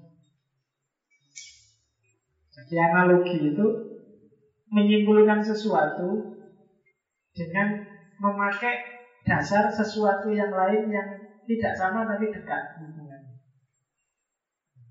Misalnya bir itu kamu haramkan meskipun tidak ada ayat tentang bir. Yang ada kan ayat tentang khamr. Karena apa? Ada kedekatan dengan antara bir dengan khamr. Dekatnya karena apa? Karena sama-sama memabukkan. Karena sama-sama bikin mabuk, maka bir haram. Kenapa? Karena khamr juga haram, sama-sama bikin mabuk. Nah, itu namanya kias karena ada kedekatan. Jadi analogi. Jadi bir dianalogikan dengan koper. Jadi yang satu namanya maklul, yang satu namanya maklul alaih, mabuk itu namanya ilatnya, itu namanya kias. Meskipun kalau kamu tanya apa setiap yang memabukkan haram, jawabannya iya pada. Betul ya karena banyak hal yang memabukkan tapi tidak haram. Misalnya naik bis. Iya kan? Kamu berani ngomong mengkiaskan Pak naik bis sama naik kereta api itu haram Pak. Kenapa? Ada ilatnya. Karena dia memabukkan. Kullu muskirin haram. Setiap yang memabukkan itu haram. Makanya kasih tahu teman-temanmu ya kalau yang ada yang suka mabuk daripada kehabisan menghabis-habiskan uang banyak rugi itu naik bisa aja lagi ke belakang mesti mabuk mirip ya daripada kamu beli yang gitu gitu mahal kan naik di kota yang jelek ngadep ke belakang mesti mabuk oke okay. kias syahid ala web itu kenapa dalam agama sangat populer karena agama kebanyakan isinya adalah al web dalam metafisik maka untuk memahaminya Goib itu tidak bisa dipahami kecuali secara analogi dan analoginya harus dengan syahid. Maka namanya kias goib ala syahid dengan barang yang kelihatan. Kamu tidak mungkin ngerti semua hal eskatologi dalam agama kalau tidak pakai media syahid. Kamu memahami apa ya eskatologi dalam agama? Kamu memahami mizan besok amalmu akan ditimbang di akhirat. Kamu mesti pakai media syahid kan, media yang kelihatan. Itu kamu ditimbang di akhirat pakai apa? Iya, kamu mesti pakai timbangan. Mesti bayangkan besok pak di akhirat saya berdiri ada timbangannya besar, timbangan kan gitu. Jadi besok yang hisab itu kita berdiri di bawah timbangan terus timbangan kan sih. Sirotol mustaqim itu seperti rambut yang dibelah tujuh. Yang panjangnya sekian ribu segitu bayangannya itu kan pakai syahid. Barang yang di sini ada dan kelihatan kamu pakai untuk memahami yang boleh coba bayangkan kalau kamu lihat komik-komik surga neraka ini peralatannya tukang itu semua ada di neraka Nah ya kan? Palu, gergaji, apa aja. Semua ada semua di sana. Peralatannya tukang itu di sana semua. Itu kan namanya cara berpikir dia syahid ala Jadi memahami yang tidak kelihatan dengan yang kelihatan. Jadi peristiwanya sendiri kamu nggak ngerti, barangnya kamu nggak ngerti, tapi kamu simpulkan dari kelihatan. Oke, kalau Pak Musa As'ari zaman saya kuliah dulu ngasih contoh kias wahid ala syahid itu misalnya kalau kamu jalan-jalan ke Kaliurang naik ke atas itu itu tiba-tiba kamu lihat celana dalam di situ keleleran kira-kira kamu menyimpulkan apa? Ada celana dalam di naik ke atas itu di Kaliurang itu. Karena pikiran mesti jelek-jelek kan? Itu celana dalam itu syahid peristiwa ketika celana dalam itu sampai ada di situ, itu kan goib bagi kamu. Tapi bisa kamu simpulkan dari celana dalam itu. Itu contoh bias goib ala syahid. Kalau kamu sampai di sini misalnya kamu sejak tadi garuk-garuk gatel bisa syahidnya itu garuk-garuk gatel. Mungkin goibnya adalah kamu sejak tadi belum mandi. itu goib ala syahid. Jadi belum mandinya saya nggak tahu wong, tapi Sahidnya jelas, kamu gara-gara kata. Kayak mantan baru pagi-pagi kok keramas. Hmm. Ya kan? Keramas itu kan sahid, kamu bisa lihat rambutnya basah. Nah, ini pasti malam mesti ada kejadian. Kejadiannya kamu kan nggak ngerti, tapi dia keramas itu kan syahidnya. Itu dia syahid ala dia goib ala syahid. Jadi memahami yang goib ala syahid. Memahami Allah itu kan juga gitu. Allahnya sendiri nggak bisa diakses. Tapi kan dari syahidnya kamu bisa. Ciptaannya, kekuasaannya, ketelitiannya. Itu kan wahid ala syahid.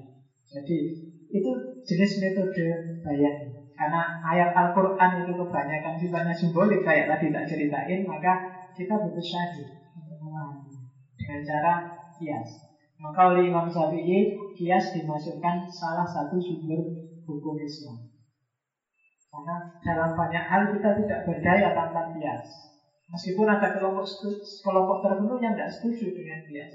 Pokoknya kalau ada ayat nggak bisa dipahami, kembalikan lagi kepada Allah. Wallahu a'lam bishawab. Jangan di kias-kias, jangan ditakwil-takwil. Ada yang kayak gitu. Tapi yang jelas model-model bayan itu ada ijtihadiyah, istibadiyah, istintajiyah, istidlaliyah, dan kias. Ini sampai jam berapa? 12. Filtro, filtro. Kamu enak cengeng-cengengnya sampai sih ngomong. Oke, tidak ngobrol sampai nunggu Madrid nanti jam setengah dua. Madrid melawan Malaga. Saya tidak suka Madrid, cuma kan kalau Madrid kalah Barcelona menang.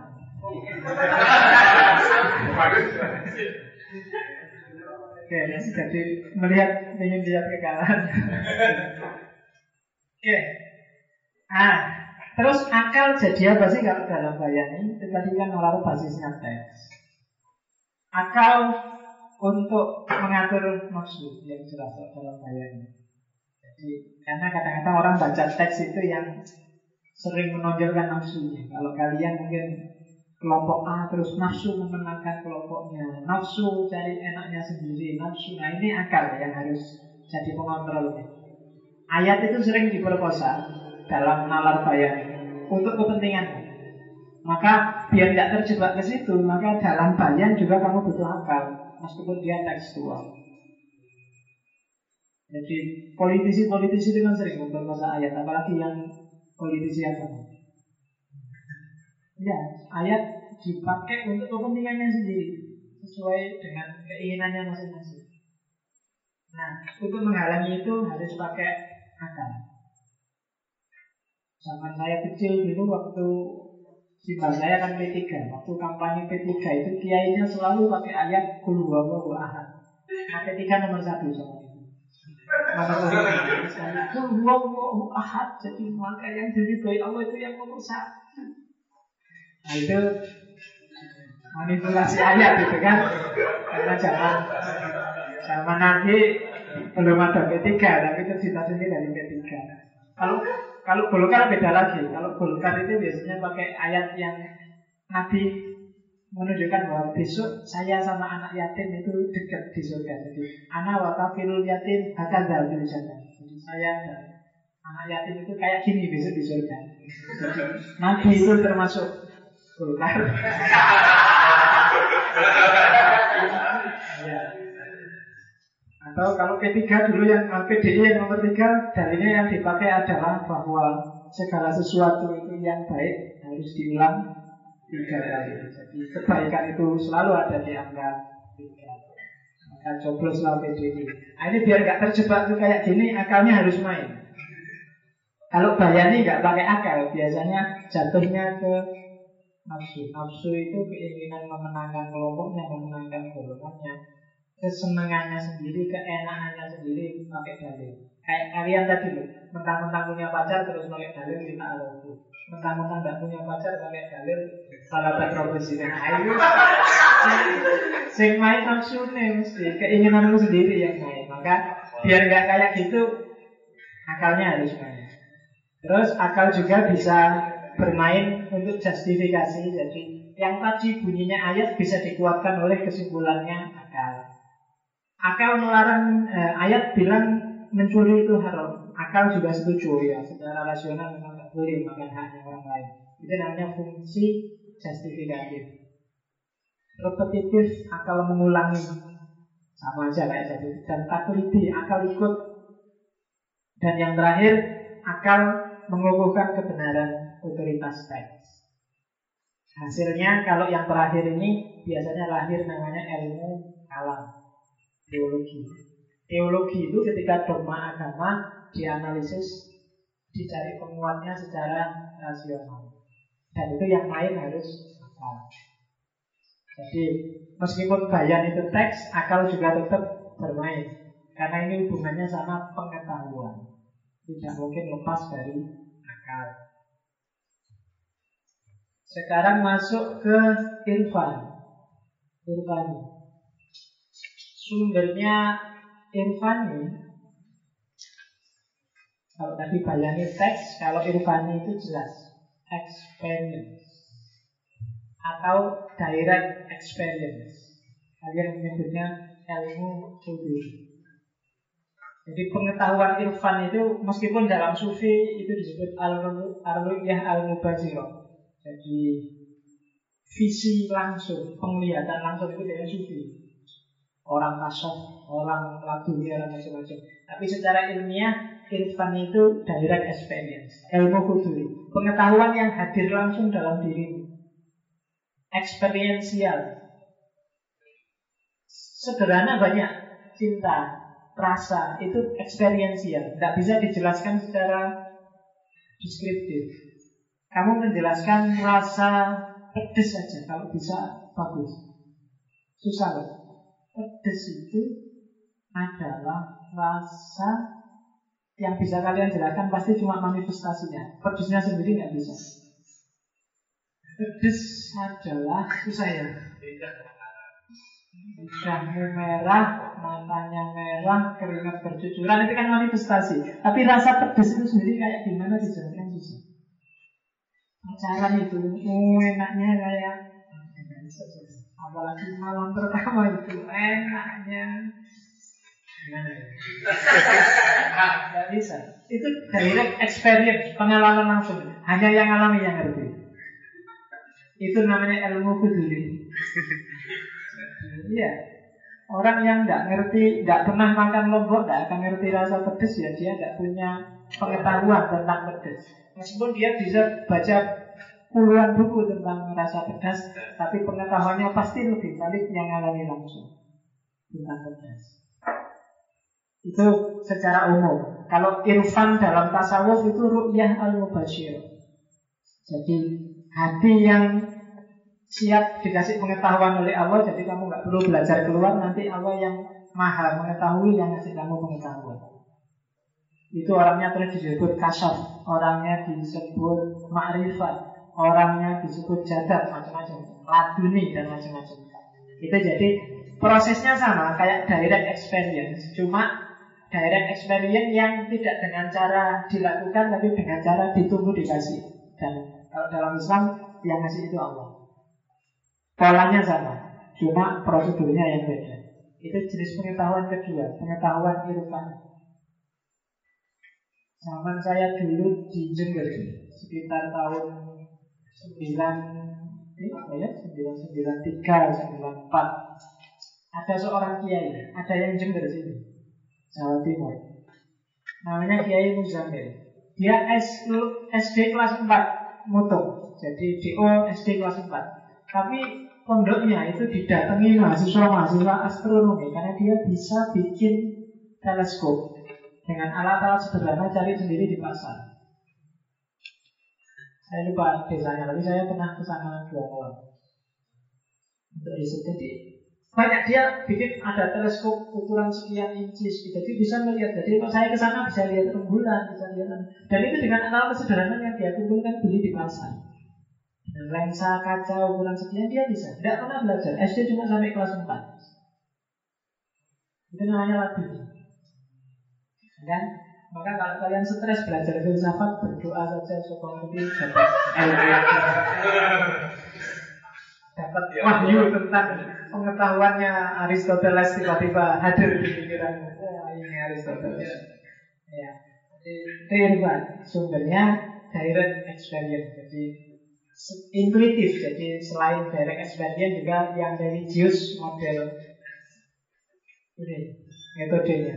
Neukia rasa jadi Riyadhah Mujahadah Kasfiyah Isrogiyah Ladunia Intinya itu penghayatan batin. Jadi caranya tidak dengan baca buku, dengan belajar, tapi kamu dekati yang maha pengetahuan, yang maha mengetahui. Rayulah dia, entah dengan cara wiritan, dengan cara tirakat, uzlah, riadoh, puasa itu kan sebenarnya dalam tanda petik merayu Allah dalam rangka biar kamu dapat irfan. Ya kan? Kalau rayuanmu ampuh, Allah suka padamu maka dia akan melimpahi kamu dengan pengetahuan. Manusia pertama Nabi Adam itu kan gitu. Jadi Adam tidak harus mengalami kehidupan dunia, tapi dia dikasih alama agama asma aku lahan semua pengetahuan tentang kehidupan dunia dikasihkan pada Adam dan Adam bisa begitu turun ke bumi dia bisa langsung hidup tidak harus belajar.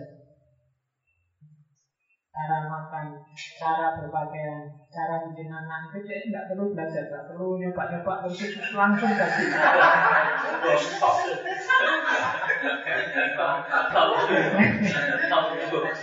Nah, iya kan? Nggak perlu bikin seminar internasional bagaimana caranya. Wis iso coba deh. Jadi Allah mungkin dengan model kayak gitu. Maka Irfan itu metode-metodenya gitu lagu. Banyak orang lagu. Isroki, Isrok itu yang punya Sudawati maksudnya pencerahan. Isrok pakai cahaya, kata fisika cahaya.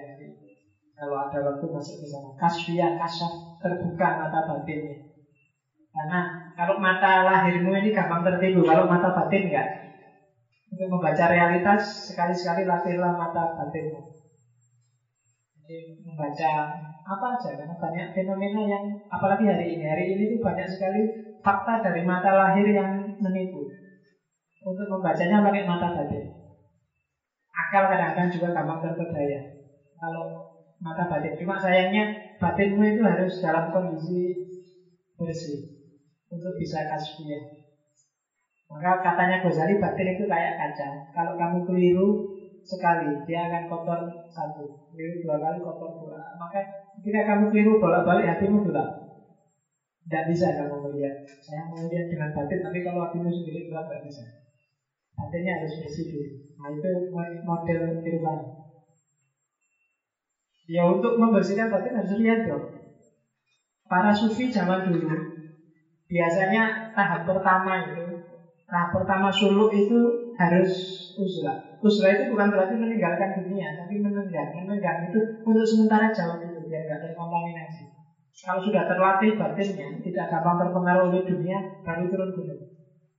Itu uzlah Jadi tidak terus menghindar terus dari dunia Enggak, tapi ketika dalam tahapan riadoh Latihan Itu kamu harus menenggang dunia, nggak boleh campur terus. Kalau campur terus nggak bisa jernih mana benar mana salah. Ditenggang, dilatih batinnya biar tidak terikat sama dunia.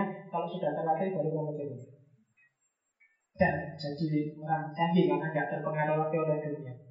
Jadi meskipun ada Italia, ada Yuasari, ada semua lagi. Kamu nggak tertarik sama sekali. Kemudian dia foto nggak pakai baju juga nggak tertarik. Pokoknya hatinya sudah jernih sudah masuk. Nah itu berarti kamu siap untuk menerima pengetahuan-pengetahuan baru hasil kasfiyah, kasar. Tapi kalau masih belum sampai ke situ ya berusaha saja. Karena dalam agama sumber pengetahuan nggak selalu rasio dan empiris.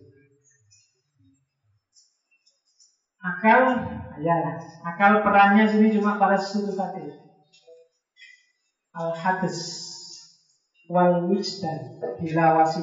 Jadi akal itu dia cuma kayak atas itu kejadian yang baru. Jadi dia kayak ember yang siap menampung pengetahuan tanpa harus dia susah payah.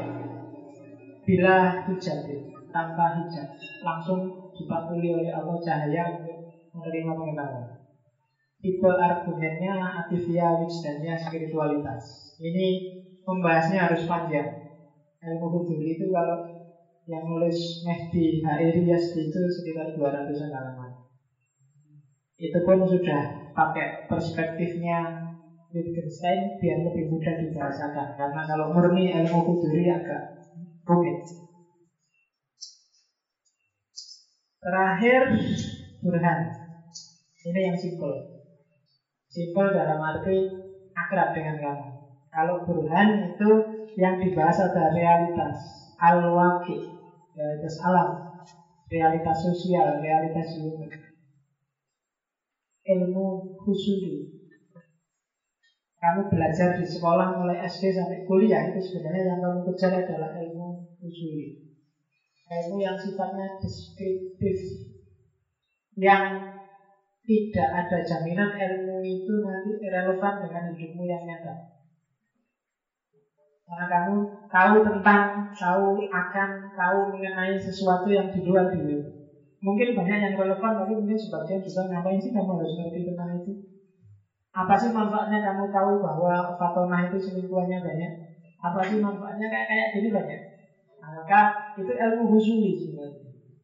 Relevan atau tidak, usahakan relevan. Burhan ini prosedurnya. Ada abstraksi, rahasia, tahliliyah, nakdiyah. Rahasia itu diskursif, diskursif itu berpikir rasional, demonstratif, tahliliyah itu analistis, kalau nakdiyah itu kritis. Abstraksi itu cara berpikir konseptual. Penting cara berpikir konseptual. Kalau kamu nggak bisa berpikir konseptual, lawannya berpikir konseptual adalah berpikir faktual. Agak berat. Harusnya mahasiswa kamu sudah bisa berpikir konseptual. Berpikir konseptual itu naik dari fakta menuju konsep. Kamu harus bisa membaca simbol. Apa yang ada di balik fakta. Fakta itu ngomong tentang apa sih kamu harus bisa. Jadi fakta orang angok Angok itu bahasa menguap. Kamu balik menguap. Itu fakta kan. Tidak bisa saya cuma ngomong bahwa pokoknya kamu menguap selesai. Tidak. Secara abstraktif, secara konseptual berarti kamu sedang ngantuk. Itu abstraksi, itu konsep. Banyak orang yang susah menangkap level ini, membedakan antara level fakta dengan level abstraksi. Kami yang tidak terbiasa berpikir simbolik, berpikir analisis susah abstrak. Kayak khotib, khutbah Jumat, khutbahnya nggak selesai, selesai terus jamaahnya angkat tangan, ada alosinya. Itu khotibnya harus pintar membaca. Jadi abstraksinya adalah, konsepnya adalah, ini sudah lama. Nanti kalau khotibnya nggak paham, ngapain anda membaca? Jangan-jangan khotibnya salah membaca. Wah ini mesti dia ingin dijelaskan lagi tentang manfaat waktu.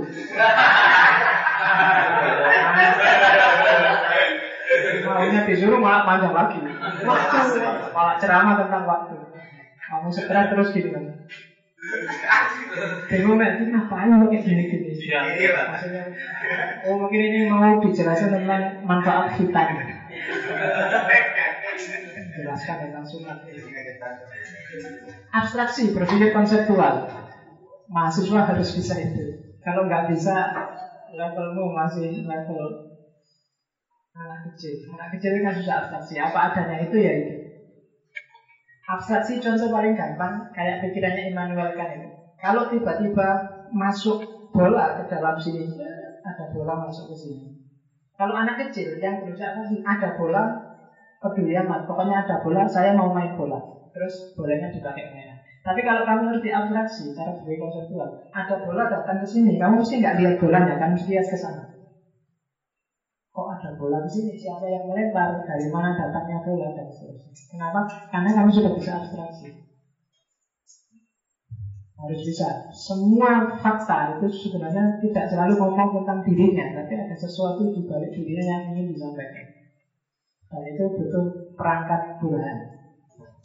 Yang kedua bahsia Bahsia itu cara berpikir analitis rasional sama kayak tahliliyah Nakdiyah kritis. Minggu lalu sudah saya jelaskan. Karena ini perubahan ini sebenarnya sama kayak epistemologi barat. Bikin argumen, memperjelas konsep, dan mengkritisi. Terakhir, ya tipe argumennya Burhan itu tipe demonstratif. Ada eksploratif, verifikatif, eksplanatif. Demonstrasi namanya berpikir rasional empiris demonstratif eksplorasi itu berarti objeknya kamu jelajahi secara utuh. Verifikatif itu kamu buktikan benar salahnya. Eksplanatif itu kamu jelaskan apa adanya. Akalnya heuristik analistis kritis sama kayak tadi. Bikin konsep baru bikin argumen mengkritisi. Idrokus sabab wal musabab. Karena Burhani percaya kausalitas. Beda sama Irfani, beda sama Bayani. Kalau Bayani yang dipercaya pokoknya teks bilang apa nggak masuk akal juga pokoknya teks benar. Kalau Irfani karena dia ilmunya pengalaman langsung, maka ya nggak nggak ada sebab akibat nggak ada ini yang penting saya ngalaminya kayak gitu ya diberi. Beda sama Burhani, dia harus ada sebab musabab. Banyak filosof yang tidak percaya ada sebab akibat. David Hume misalnya, filosof barat itu nggak setuju ada sebab akibat. Sebab akibat itu tidak ada. Sebab akibat itu hanya peristiwa A terjadi setelah peristiwa B. Itu aja. Kalau kepalamu tak pukul tuh terus benjol, itu bukan benjolmu bukan karena tak pukul, tapi karena ada peristiwa benjol yang datang setelah tanganmu gerak. Geraknya tangan dengan benjol ini bukan sebab akibat Karena ada kemungkinan tuh gini tapi tidak benjol Jadi tidak ada Ghazali juga begitu Ghazali termasuk filosof yang tidak setuju sebab akibat Karena kalau di Ghazali Meskipun beda sama Dawisud Kalau Ghazali argumennya religius Dalam arti Sebab akibat itu tidak pasti Karena sewaktu-waktu Allah bisa intervensi Kamu loncat dari lantai 30 tewas nggak? Kalau Allah intervensi tidak. Kalau Ghazali gitu. Kalau pas kamu loncat tiba-tiba ada truk besar bawa kasur sak truk. Pas di situ tidak mati. Kan kalau Allah menghendaki gitu. Dan itu Ghazali ya. Tidak ada sebab akibat. Tapi kalau di Burhani harus ada sebab akibatnya dia nalar-nalar yang rasional. Oke, sampai sini aja biar kamu nggak mabuk pakai isu. Halo. Jangan-jangan nanti kuliah filsafat termasuk haram karena mabuk kan. Coba kan kalau misalnya begitu. Oke, ini nanti aja minggu depan kita lanjutin lagi. Tema besarnya minggu depan adalah kalau bisa skeptisisme dan relativisme. Sekarang mulai marak lagi cara berpikir model skeptis dan relatif gimana pertanggung jawabannya secara epistemologis. Silakan yang mau ditanyakan. Ya, satu-satu aja. Tak jawab secara cepat biar bisa banyak pertanyaannya. Dari kiri ke kanan nanti ya, Mbak. Ya. Saya baru tahu ya kalau uh, lagu ini yang masih dalam itu masih dalam rangka Islam. Saya kira sebelum ini ini itu hanya uh, kayak kayak omongan yang itu masih masih masih dalam Islam. Uh, saya masih belum percaya mungkin ini uh, dipengaruhi oleh banyak positivistik atau uh, dipengaruhi uh, karena bacaan-bacaan saya mungkin uh, uh, didominasi oleh buku-buku yang itu hasil penelitian yang bersifat induktif misalnya uh, saya pikir Dodon itu hanya berlaku atau makna di pesantren misalnya seorang galuh misalnya galuh kiai karena kulit kulit kiai itu uh, misalnya dia tidak pernah belajar kitab dia tidak pernah uh, belajar secara serius. Tapi ketika dia itu terjun ke masyarakat dia langsung tahu dia langsung uh, bisa mempelajari kitab kepada masyarakat. Katanya itu dikatakan ilmu ini. Itu pengabdiannya kepada kiai seperti itu. Saya masih belum percaya harus seperti itu. Saya pikir ada variabel lain kalau dalam istilah metode penelitian ada variabel lain yang mempengaruhi variabel independen seperti itu. Jadi uh, dia itu bukan bukan sesuatu yang uh, langsung diberikan langsung didapat tanpa dia itu melakukan usaha-usaha atau uh, belajar. Oke, ada contoh kali dalam lagu ini kalau bahasa epistemologi namanya pengetahuan intuitif. Jadi keluarnya lewat WC. Tak kasih contoh gampang. Saya minggu lalu atau dua minggu yang lalu, tak, saya ngasih misal Newton misalnya, ketika dia menemukan teori gravitasi, ketika dia lihat apel jatuh. Newton itu duduk di depan kampusnya di bawah pohon apel, tiba-tiba lihat apel jatuh. Terus muncullah ide di kepalanya, ini mesti anu, ada gaya tarik bumi. Ini sifatnya intuitif, tidak rasional. Kenapa tidak rasional? Kalau itu rasional, harusnya apa Newton sejak bayi sampai dia mahasiswa nggak pernah lihat barang satu. Kenapa kok munculnya ide gravitasi itu saat dia lihat apel jatuh? Ya meskipun ide rumitnya dirumuskan kemudian, tapi ide bahwa ada gaya tarik bumi setelah lihat apel jatuh itu sebenarnya intuitif. Itu jenis yang. Dia tidak berusaha untuk tahu, tapi pengetahuan tentang mungkin ada gaya tarik itu tiba-tiba muncul. Kayak Archimedes yang menemukan hukum Archimedes ketika dia mandi. Itu sebenarnya intuitif penemuan pertamanya intuitif. Meskipun kemudian dirumuskan secara filosofis, ilmiah, rasional itu kelanjutannya. Tapi data awalnya intuitif. Nah itu yang kalau bahasa agama namanya laguni. Meskipun dalam skala tertentu, dalam level tertentu. Jadi kalau bagi orang agama itu yang ngasih Allah. Dalam bahasa agamanya. Jadi Allah yang ngasih pengetahuan itu tanpa dia berusaha. Karena Allah sayang ke dia. Meskipun yang Intuisi itu kan kayak, kayak definisi minggu lalu adalah akumulasi pengetahuan yang ada di bawah sadar. Yang kamu tidak bisa menampilkan secara sadar tapi anytime dalam konteks yang tidak kamu kontrol dia bisa muncul itu intuisi. Kamu mikir tentang apa? Nggak ketemu-ketemu jawaban tiba-tiba lihat apa? Oh iya. Mungkin kayak nah itu kan sifatnya intuitif kalau dipikir serius sendiri nggak ketemu tapi ini bisa muncul tiba-tiba ketika ada momen apa Nah, itu kalau ibarat namanya intuitif. Semakin kaya data bawah sadarmu, mungkin kamu semakin tinggi intuisinya. Nah, kasus tadi yang di pondok mungkin itu bisa kayak barat, bisa kayak kalau anak kayak pakai Islam ya berarti itu dia memang dikasih Allah anugerah karena kesetiaannya di pondok masuk ke sini.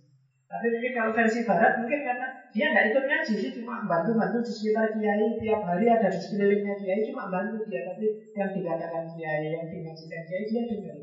Dan itu mungkin masuk ke bawah sadar dan dalam mungkin momen tertentu karena di kampung begitu nyampe sana lo kamu kan santri ceramah itu kepepet ceramah keluarlah segala kasaran bawah sadar yang selama ini merekam dari dia itu kemungkinan dari situ. Tapi kalau dalam bahasa agama yang lagu ini tadi itu sebenarnya ya anugerah Allah atas kesetiaannya mengaji pada dia itu ketulusannya. Itu nama lain, bisa bisa dua sisi. Tapi yang jelas di barat diakui model Islam yang intuitif. Jadi pengetahuan yang tidak didapat dari usaha rasional tapi didapat dari direct experience, pengalaman langsung. Jadi kalau kita mengalaminya yang direct experience ini, pengetahuan tentang pedes, pengetahuan tentang enaknya kuliah. Pengetahuan enaknya kuliah kan hanya kita yang tahu, yang nggak kuliah nggak tahu. Itu jenis itu itu. Kamu nggak pernah berusaha untuk tahu gimana enaknya kuliah, tapi ya tahu aja.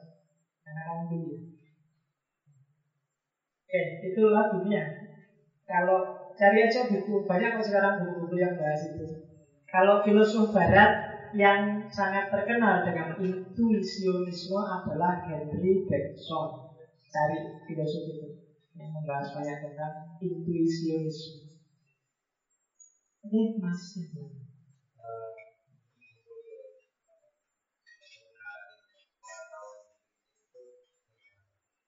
Oke, ini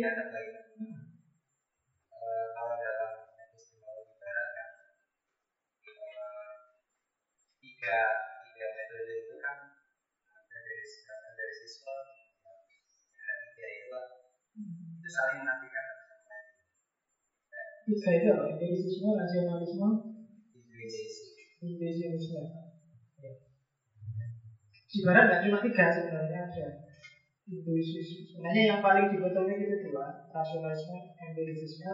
Nanti ditengahi oleh Kant dengan kritisisme cuma dialternatif oleh Besson dengan intuisionisme nanti itu panjang perdebatannya tapi yang jelas memang diametral dalam arti beda persepsi tentang pengelolaan pengetahuan tapi tidak bisa disebut kontradiksi karena itu sebenarnya cuma ngomong mana yang lebih dominan dalam memperoleh pengetahuan. Ada yang bilang ya akal, ada yang bilang realitas, ada yang bilang intuisi, ada yang bilang semuanya cuma dilihat porsinya kayak kritis mereka. Jadi tidak bertentangan itu sebenarnya cuma melihat bahwa pengetahuannya manusia itu sumber utamanya dari akal. Meskipun lihat empiris kalau akalnya nggak sehat juga nggak ada gunanya. Tapi ada yang bilang empiris. Akal itu cuma alatnya, sumbernya tetap realitas. Akal tidak ada realitas juga apa yang dibaca. Katanya ada yang bilang yo sama-sama kepakainya lah. Kalau nggak ada akal realitas nggak bunyi, kalau nggak ada realitas akal mau baca apa? Itu persis perdebatan dalam Islam mana lebih penting akal sama wahyu. Ini ada yang lebih penting. Kalau nggak ada akal, memangnya kamu bisa memahami wahyu? Nggak bisa. Kalau nggak ada wahyu, akalnya mau baca apa? Itu sama-sama saling melengkapi. Jadi dalam dalam dunia epistemologi itu sudah selesai perdebatan itu dengan kritisisme mulai dikembangkan lebih jauh, apalagi nanti sampai logika hermeneutika itu sudah selesai perdebatan apakah realitas itu empiris atau enggak. Kemudian mengukur kebenaran. Laduni intuisi, empiris dan macam-macam itu adalah prosedur, metode untuk memperoleh pengetahuan. Isi pengetahuan itu kemudian gimana ukur benar salahnya itu sama. Nanti ada kita khusus tentang kebenaran. Laduni itu meskipun dapat dari Allah atau dapat dari intuisi kan, ketika dia diekspresikan oleh orang, cara menguji ekspresi kebenaran itu sama. Pak Yai belajar kitab kuning dia bisa ngaji. Santrinya tadi yang cuma dengarkan Pak Yai dan dapat lagu ini mengajarkan ilmu yang sama. Mungkin benar salahnya kan sama. Kebenaran yang diomongkan si santri sama kebenaran yang diomongkan Kiai kan kita ngeceknya bisa sama. Karena isinya sama. Lagu ini itu cara memperolehnya luar biasa, tapi verifikasi benar salahnya sama aja kayak pengetahuan yang lain. Misalnya ada orang Laduni yang bilang besok akan ada bom di Jogja kamu tujuh tepat ya kan verifikasinya sama kayak kalau kamu nggak dapat wahyu ngomong ngawur besok ada bom kan sama. Kalau besok ada bom beneran berarti secara korespondensi dia benar kalau nggak ada berarti dia salah kan? Ujinya sama ini cuma ngomong proses dapatnya dia pengetahuan tapi untuk menguji benar salahnya ya sama kayak yang lain. Meskipun dia dapat ilmu baru misalnya dari agama saya dapat wahyu bahwa besok kita sholatnya libur misalnya. Kamu kan nggak terima kenapa? Karena kamu karena dalam Islam kamu ujinya kan pakai sumber. Kalau agama tadi kan harus inferensial ada data obar yang bisa dipercaya. Quran hadis bilang itu nggak ada nggak kitabnya para ulama yang bilang bahwa besok tahun 2013 waktu tanggal merah hari Kamis sholatnya libur. Kalau nggak ada nggak berarti keliru. Meskipun dia bilang ah ini loh saya dapat wahyu. Nggak bisa saya dapat wahyu jangan-jangan saya kayak Nabi Ibrahim tadi malam mimpi dapat wahyu harus bunuh kamu Nah, iso Lagunya sama, data pengetahuan sama, tapi verifikasinya sama kayak yang lain.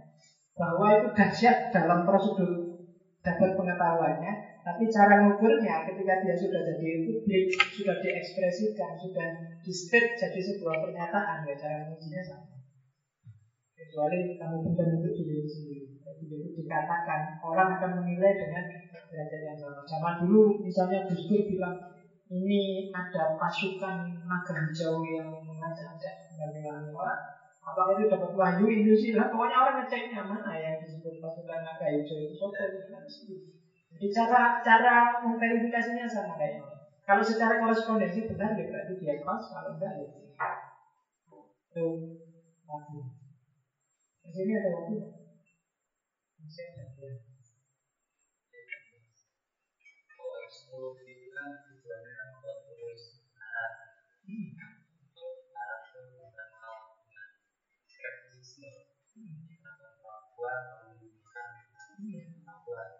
Kalau di barat kalau timur lebih pada bukti teks itu kalau dilihat di kemarin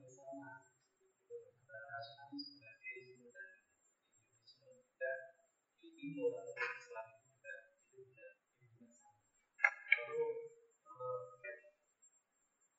itu itu ini kalau tahu buku-buku misalnya kita tokoh-tokoh itu kan punya dinami Islam Barat. Nah, sering tokoh-tokoh Islam itu mengaku juga kemudian dinami seperti kan? lalu Al-Ghazali, Al-Farabi, Al-Farabi, dan seterusnya. Yang ngomong tentang pengetahuan, kan tidak murni tapi dari pemikiran Barat, dari pemikiran Islam. Untuk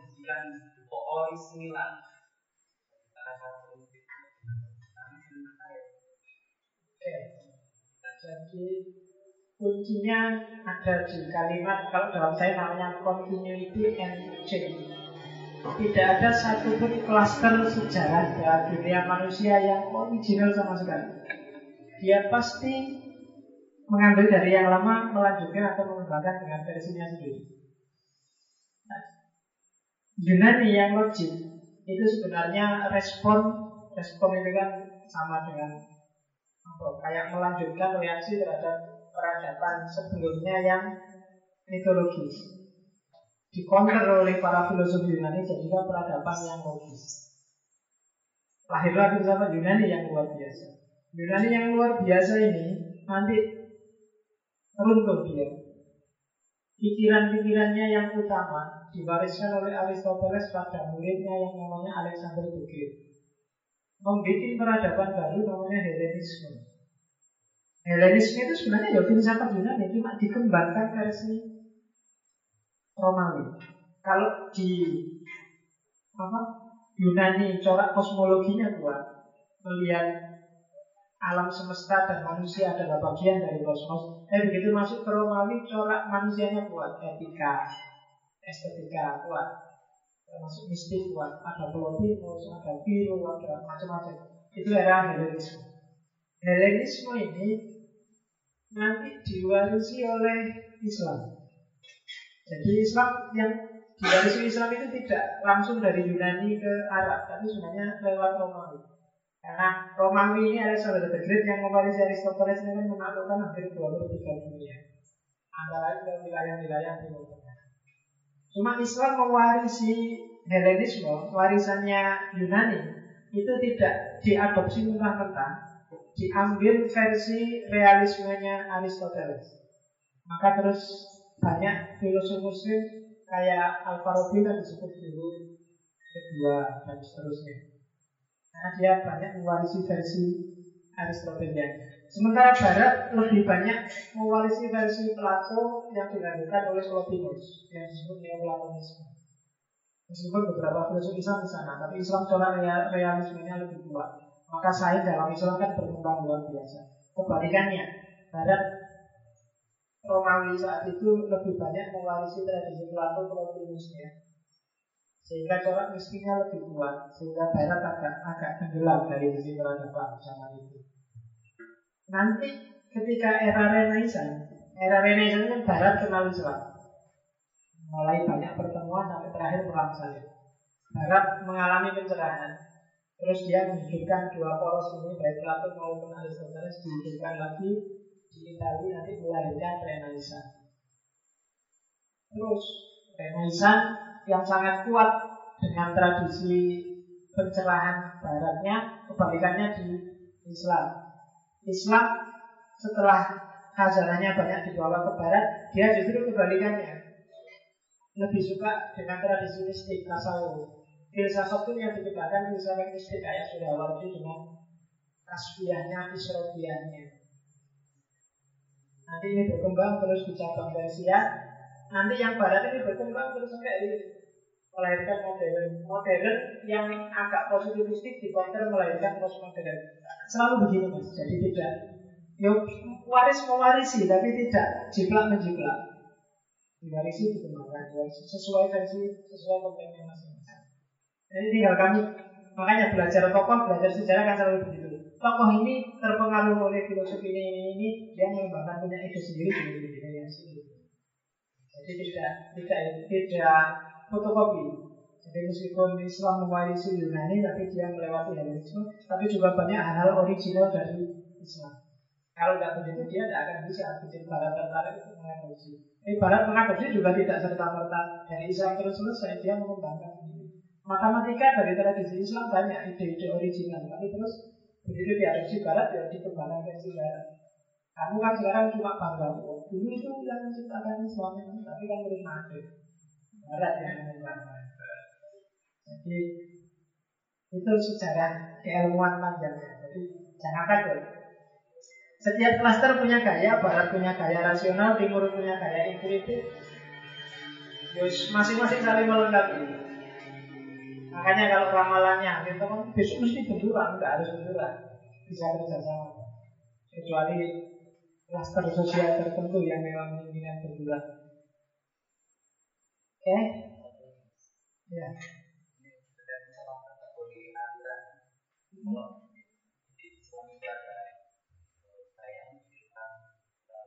Hmm.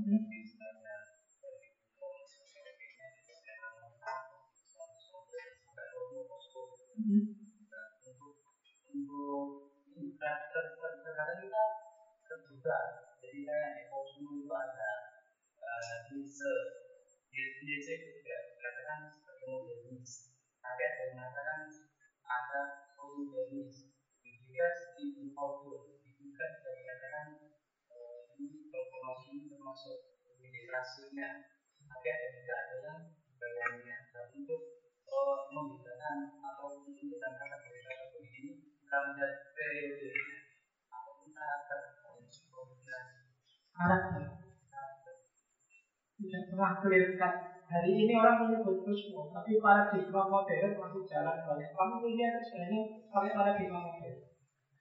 Meskipun para filosofnya sudah sampai pasca modern iya tapi di Indonesia jangan sudah modern kan cara berpikir teologis mistik juga masih banyak jadi karakter di Islam bayani banyak Irfani masih apa lagi Burhani ada cukup banyak jadi ada, jadi karakter aja, karakter berpikir. Kamu karakternya kayak gimana? Oh, kalau kelompok ini cenderung bayani.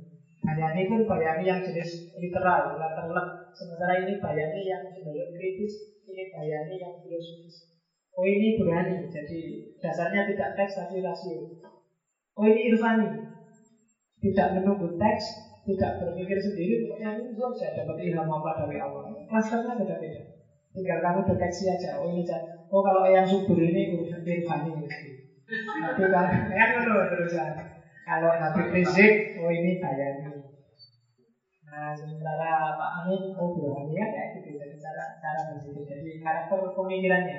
Kalau kategori sejarahnya ya bisa begitu, tapi tidak selalu begitu masuk kosmo terus modernnya hilang. Tidak. Orang teologis tidak mesti terus dia tidak rasional. Jadi karakter berbeda. Ada ya, ada lagi. Ya, terakhir ya. ya, minggu depan lagi ya,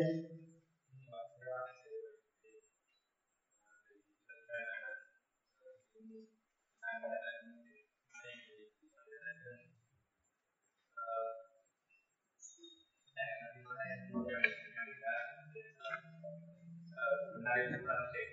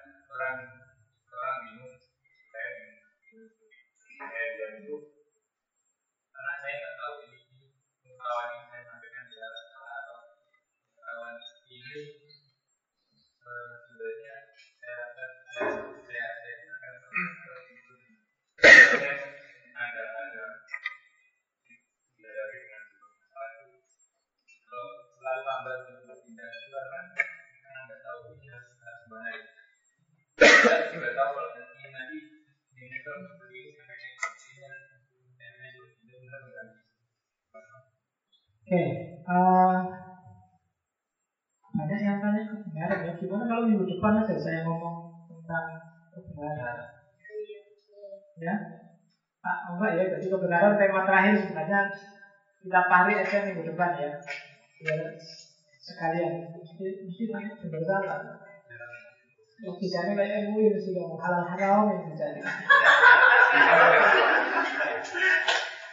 Nah, wis. Jadi minggu depan kita bahas skeptisisme dan kawan-kawan kita taruh setelah kita ngerti yang benar. Jadi minggu depan temanya kebenaran. Untuk main, ya lah. Diperkaya wawasan dulu tidak apa-apa. Meskipun kamu sih bingung-bingung sih, ini saya sering bingung ya, itu biasa itu. Bingung kan hanya kamu mau pinter. Jadi tidak harus sedih ketika kamu belajar nggak ngerti-ngerti. Bingung kan, ada masalah bingung. Itu dia itu benar itu wajar, nggak apa-apa. Apalagi zaman sekarang. Mak, kerja keras terus, ya belajar terus. Ini ketika tadi saya jelaskan Bayani, Irfani, Burani, saya tidak akan ngomong mana yang benar, ini cuma mau prosedur berpikir yang berkembang. Epistemologi itu kan epistem, nalar-nalar yang ada di dunia kita, di dunia Islam. Kalau kemarin kan nalar-nalar umum termasuk di Barat yang minggu lalu. Sekarang kita masuk ke Islam, cara berpikir yang ada. Baru terus mau saya ngomong skeptisisme, relativisme minggu depan skeptik, terus ngomong epistemologi sosial termasuk common sense minggu selanjutnya baru terus tentang kebenaran. Tapi kalau banyak yang ingin tahu tentang kebenarannya dulu ya wis minggu depan kita temanya adalah kebenaran. Oke ya, saya kira sudah jangan lama-lama. Biar kamu nggak muntah-muntah, tanyakan filsafat. Oke, saya akhiri sekian. Assalamualaikum warahmatullahi wabarakatuh.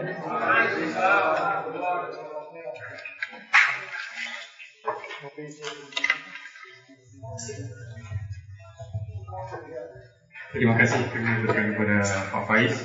Untuk selanjutnya, sebelum kami tutup, saya akan menyampaikan beberapa pengumuman, yaitu yang pertama, kami Masjid Jeddah Sudirman mengadakan